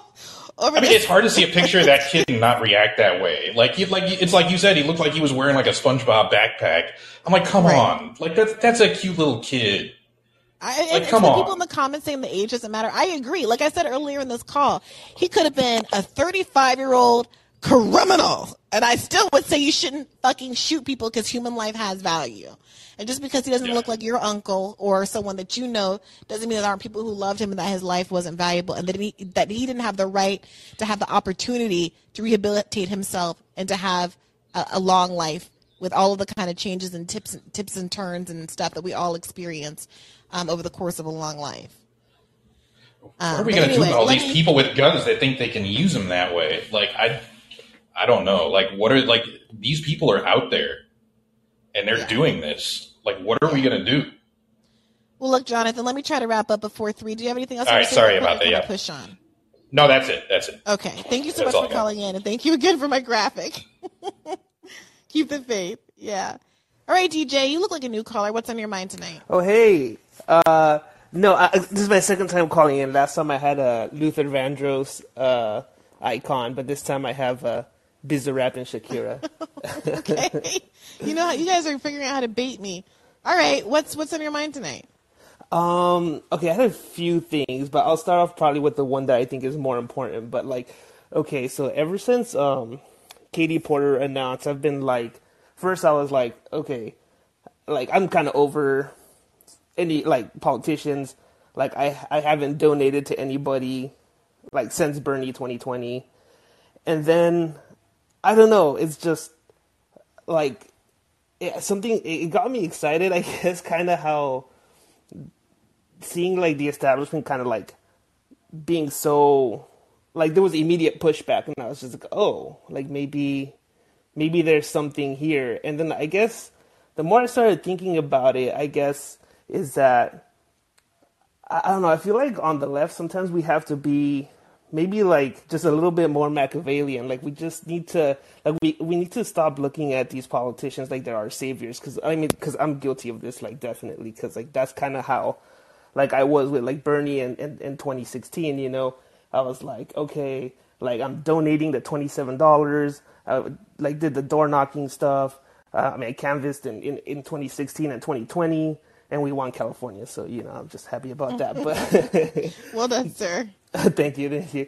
But, uh, but like, you know, it's just been like so disappointing, like with the squad members too. Like it's just been so disappointing. But, but then I guess I've just been thinking about it the last two days and it's just like, you know, I, I feel like the right kind of understood this with Trump because like you know evangelicals are like they voted for Trump. He's like the antithesis of like what they're supposed to like in a politician, but Mhm. but they voted for him because it, it, it seems like they understood okay he's gonna appoint these judges he's gonna do these things so it seems like they were like they understood that kind of strategy where on the left it still seems like we're kind of like hoping these people are going to be our saviors when when they're not you know like they don't have to be perfect and so so i don't know i guess and and someone like katie porter you know being from southern california it's like her winning in irvine and south Mhm. orange county is actually very impressive to me like her being an economic populist because this is an affluent area this isn't like Mhm. like a like necessarily a culturally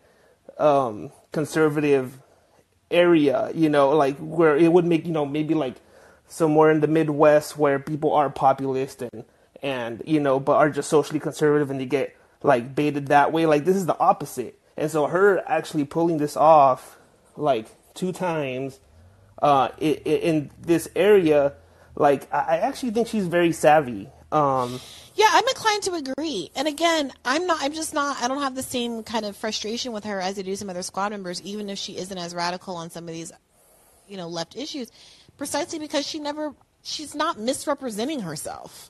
Yeah. You know, she just is who he is. Like, I'm not mad at like let's pick some random normie um Democrat, like Gretchen Whitmer or whatever. Like I I I didn't wasn't rooting for her. I was rooting for Abdul El Sayed. Like I you know, like she's not my person. But I'm not sitting around fuming thinking, oh, Gretchen Whitmer doesn't you know, Yeah. like what I like. I mean, maybe that's a bad example because actually her dad is a um, Blue Cross Blue Shield uh, CEO. Oh. Um, and that was part of the whole background of her race with Abdul El Sayed is that she was big. He was running on a statewide Medicare for All program, and she was like, "No, all of my money is from Blue Blue Cross Blue Shield." Um, oh but so, but you know what I mean. Like, so I'm not Yeah. like randomly mad at Democrats just being who they are. Oh. Like, whatever. It's, I don't No, have no. energy. But like, you know, I am frustrated with the squad because they misrepresented themselves. Katie Porter Sure. is just Katie Porter. She's someone who's way more left than you would expect of her district, and that I, I'm just I count that as a win. And she she actually does use her time in Congress, heightening the contradictions between what pro- progressive Democrats say that they are, who they say they are, and what they will do, and exposing them, and with their little whiteboard, and like doing the damn thing. So she seems like a positive influence in Congress, and that good. I root for her in her life. I wish she would be nicer to some of her staffers, and then that's all I have to say about that. You know. Yeah, no, totally, totally. And um yeah, no, I just I guess the more I thought about it, it seemed like she would be like she could be useful because like I mean, I guess the more I think about this and and just like okay, if we start having uh like mass demonstrations or or anything like this starts happening, I, I think back to like that that FDR, you know, Will, was it William Randolph quote like you know make me do it kind of thing. Mhm. It's like who do we want to be in power when we get to that point because like there's so many democratic politicians that would just be like well no like screw you guys like i'm just gonna i'm still gonna kill medicare for all like you know like like biden you know like it's just the absolute like no right like he's totally willing to just kill it even if we get it to that point right where Mhm. if it's someone like katie porter like it's it, it, just seems a lot more doable. So i don't know i guess maybe just i don't know that's what i was thinking. And so i, I actually donated five dollars to her and like signed up for the recurring thing. And i was like god damn it i did it again. Like i, I can't you know because i gave to all the squad and it did all that and phone banked for them too. And i'm just like ah, i'm falling for it again but i don't know it's just five dollars this time. So i'm like whatever you Look, know I but think it's like I, I know that people I know that people go really hard against participating in electoralism at all in this chat, but I think some of the quieter folks who aren't so vocal, like when, when I talk to these candidates, we had a bunch of candidate interviews over the summer. I Mhm. like them. I think they mean well. I root for them. I want good things for them. I have given to them. Like yeah even even if I know that everything's impossible in a long shot, and I think the strategy is not what I would choose, and it's a waste of time and resources, like I, you know, it's hard for me to look in the face of someone who's trying so hard and and means so well and is a positive influence out in the world and not want to help them. Yeah, no, You I. I Yeah, no, I, I totally get that. I totally get that. So I don't know. I was just calling in just to see, just to say that because I don't know. I, I feel like maybe we, we should we should give her a shot in California. And uh, but uh, I did want to mention about um the the the thing on Monday, like uh, like Avatar never came up like in the interview or in like the call in. Like I feel like that's a good example of like good propaganda. Like I don't, did did you see the the new Avatar? No, I haven't seen it. In what way? Um, I don't know. I just did you see the first one? mm Like Yeah, I yeah. I know it was a long time ago. Yeah, I mean, because I guess because when you look at so many of the Marvel movies, like it's just like I don't know, they're just all like fascist.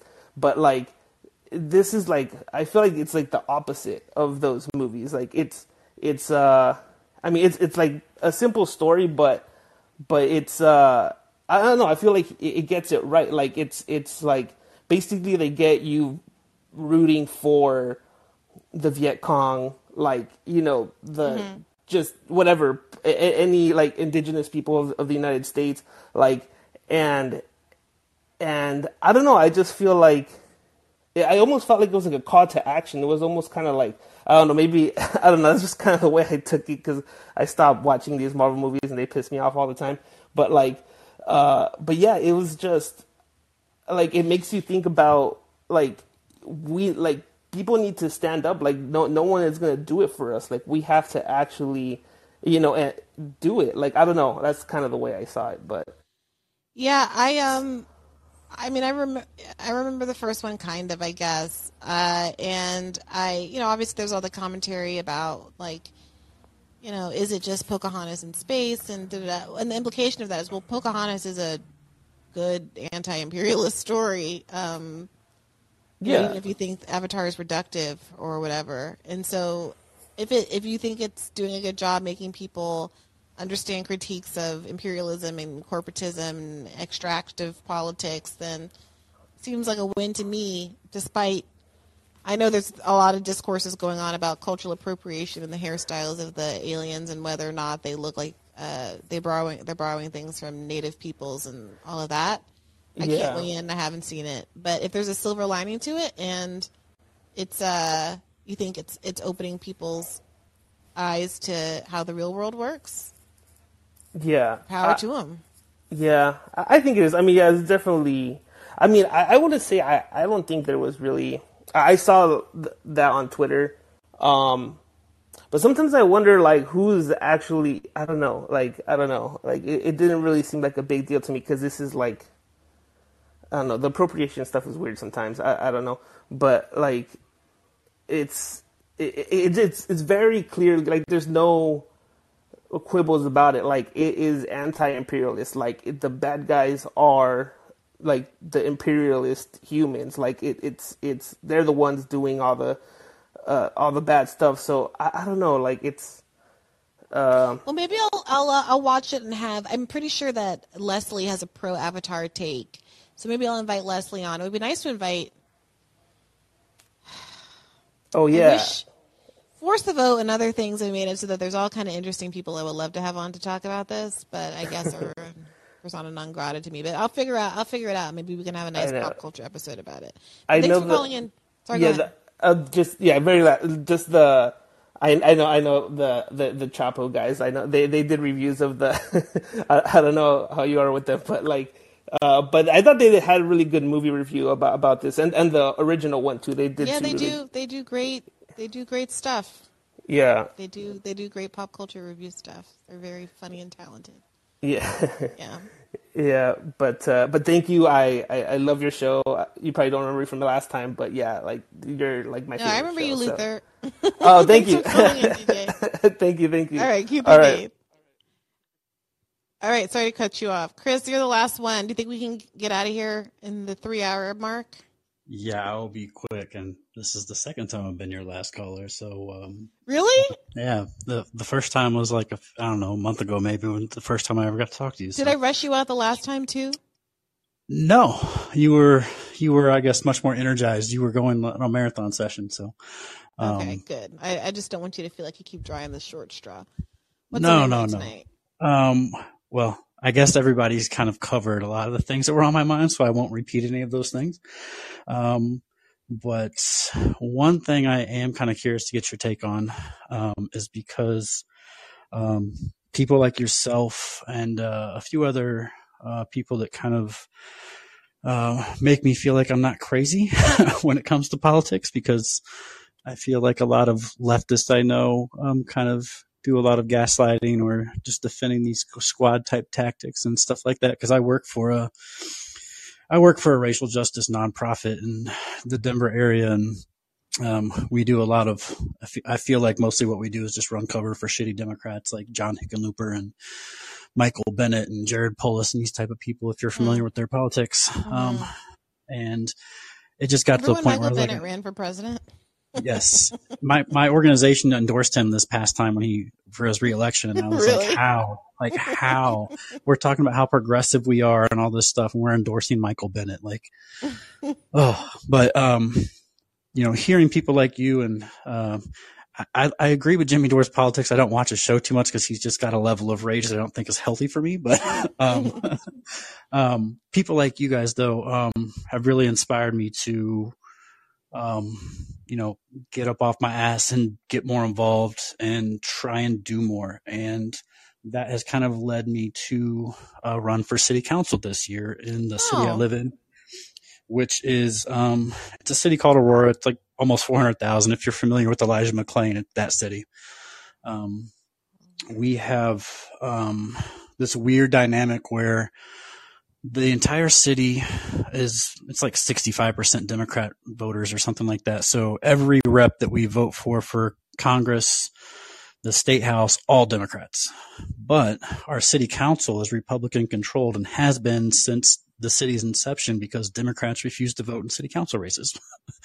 Um, and Republicans turn out. So that's why we get things like the Elijah McClain case, where we have this racist police force that's allowed to do their thing because we have Republicans in charge of selecting our police chiefs. Mm. Um, Wasn't this also I'm- where the, the movie shooting was? Yes, yes. Oh, yeah, good memory.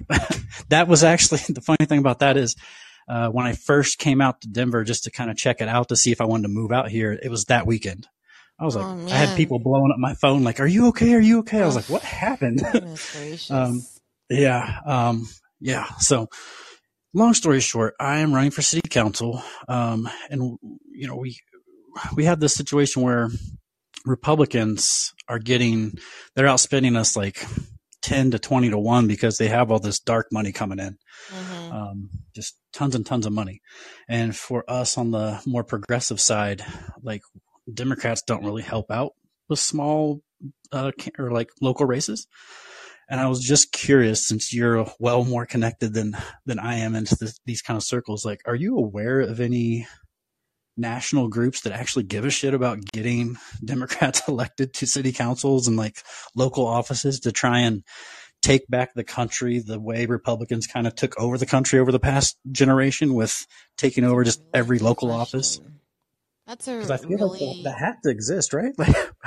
that's a good question. I'm just giving a quick Google because I I do feel like occasionally I'll hear I'll hear someone like um what do you call them pod save guys talk about how Mm. important local elections. I mean, you know, they're, they're reasonable.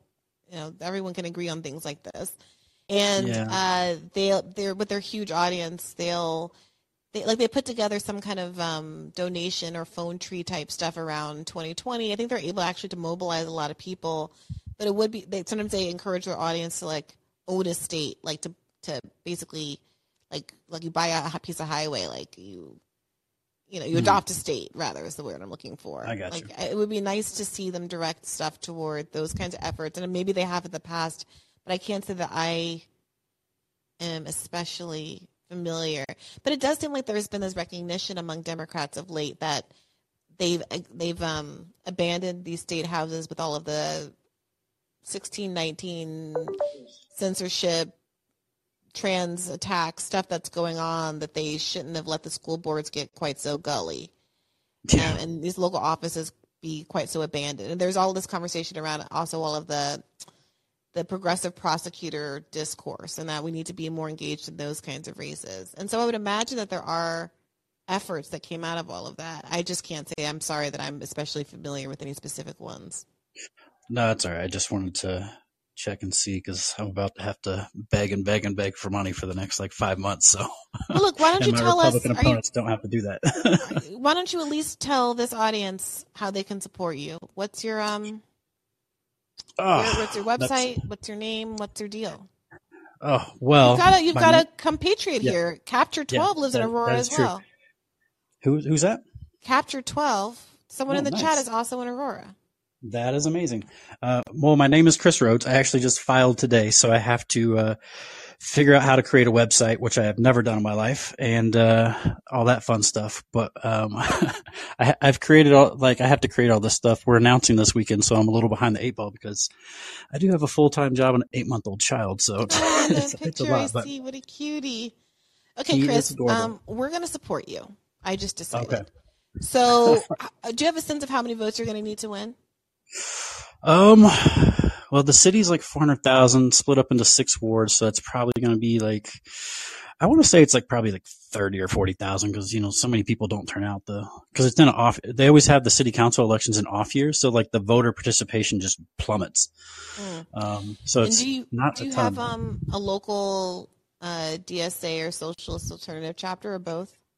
We do. We have a Denver DSA. Um, the the issue is, I guess, I, I'm I've, I'm I've been told that I have to choose between getting the pipe fitters four thousand dollar donation, which is the the max I can get from like a small what do they call a small donor committee, or if I get DSA's endorsement, they won't really give me money, and then the pipe fitters won't endorse me.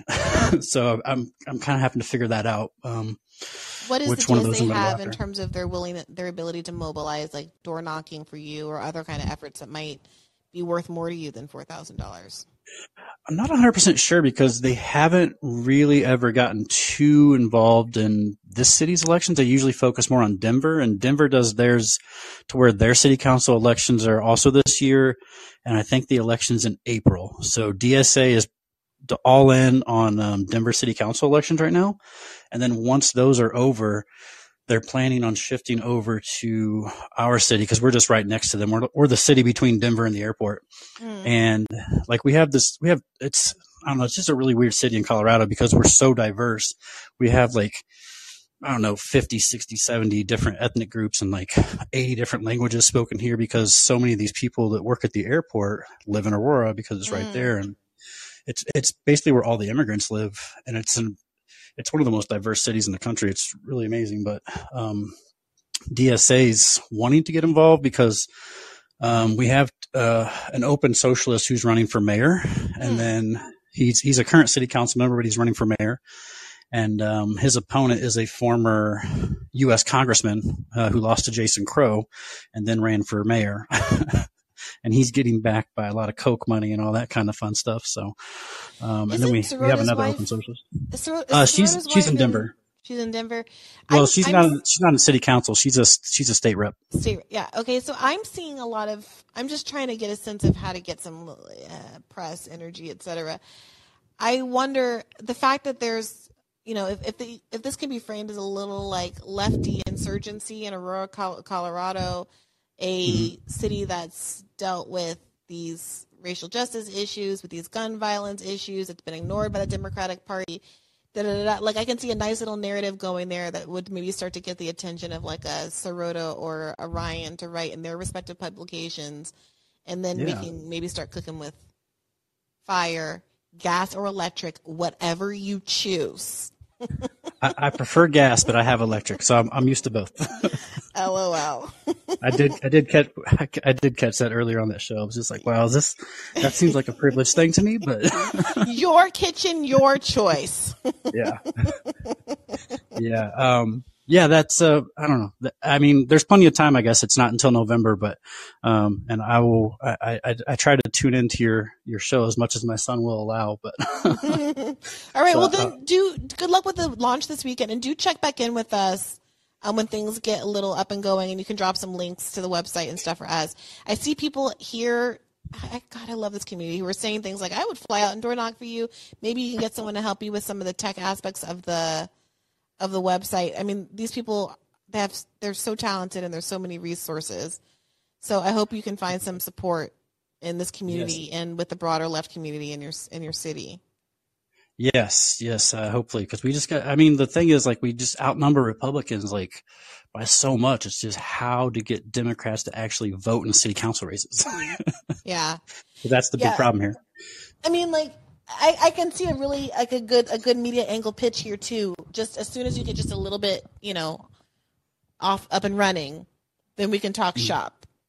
Okay, sounds good. I uh, I will I will get all my uh, my logistics ironed out because I just I had to buy a domain name and all this crazy stuff, and Yeah, trying to even register to vote has been such a pain in the ass. I had to go to like seven different banks just to find one that would actually let me open up an account to receive campaign contributions. Look, Oh. I get it. It's honestly it's a miracle that I have a show that somehow runs and all the things get posted and I filed my taxes. Like I honestly don't even know how it's happening right now. I am such a company gal. I would much rather work for an institution so I don't have to think about all of this shit. and this year I have to file because I have like rising and all these other things going on. I'm like, oh lord, I I I'm about to pay some accountant an ungodly amount of money because I can't handle it. So administrative tasks, I get it. It's horrible. I hope you get support. Do check in, and I can at least try to see what I can do with some of this media angle because you sound great, and um, we want to support you. So thanks for calling in, Chris. Good luck. Keep the faith. Yeah, thank you for everything you do. All right. Um, bye bye. You guys are great. This has been a great chat. As always, I appreciate you. I will see you. Oh, you guys are going to love. Is this playing? Why is this not playing? Why is this not playing? Oh, is. You guys are going to love Monday's episode. You're going to be so mad if you're not a subscriber for Monday's episode. You know, I don't plan it this way. I'm not like trying to put anything behind a paywall, but the chips fell where they may, and the interview that I'm doing tomorrow is about to be a banger. And you're going to be like, WTF if you're not on the team. Of course, free clips, 30 minutes or so, will be put up on Bad Faith YouTube. We just got to 70,000 subscribers. Thank you so much for that. Lo- would love to get to 100,000 for my birthday this year. Just a thing to think about. Um, take care of yourselves. You guys are the best. Keep the faith.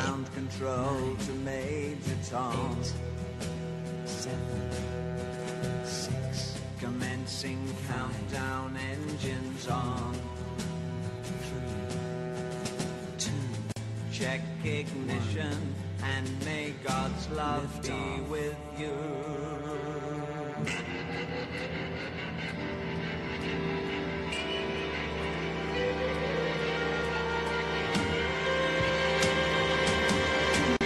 This is ground control to Major Tom.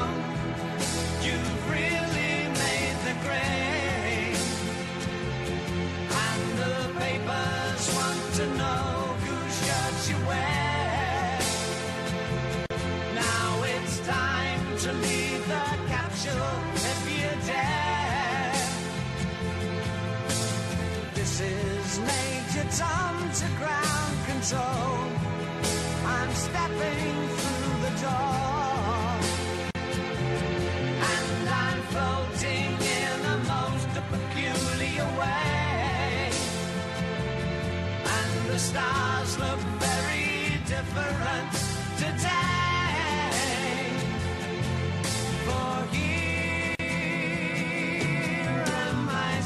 in a tin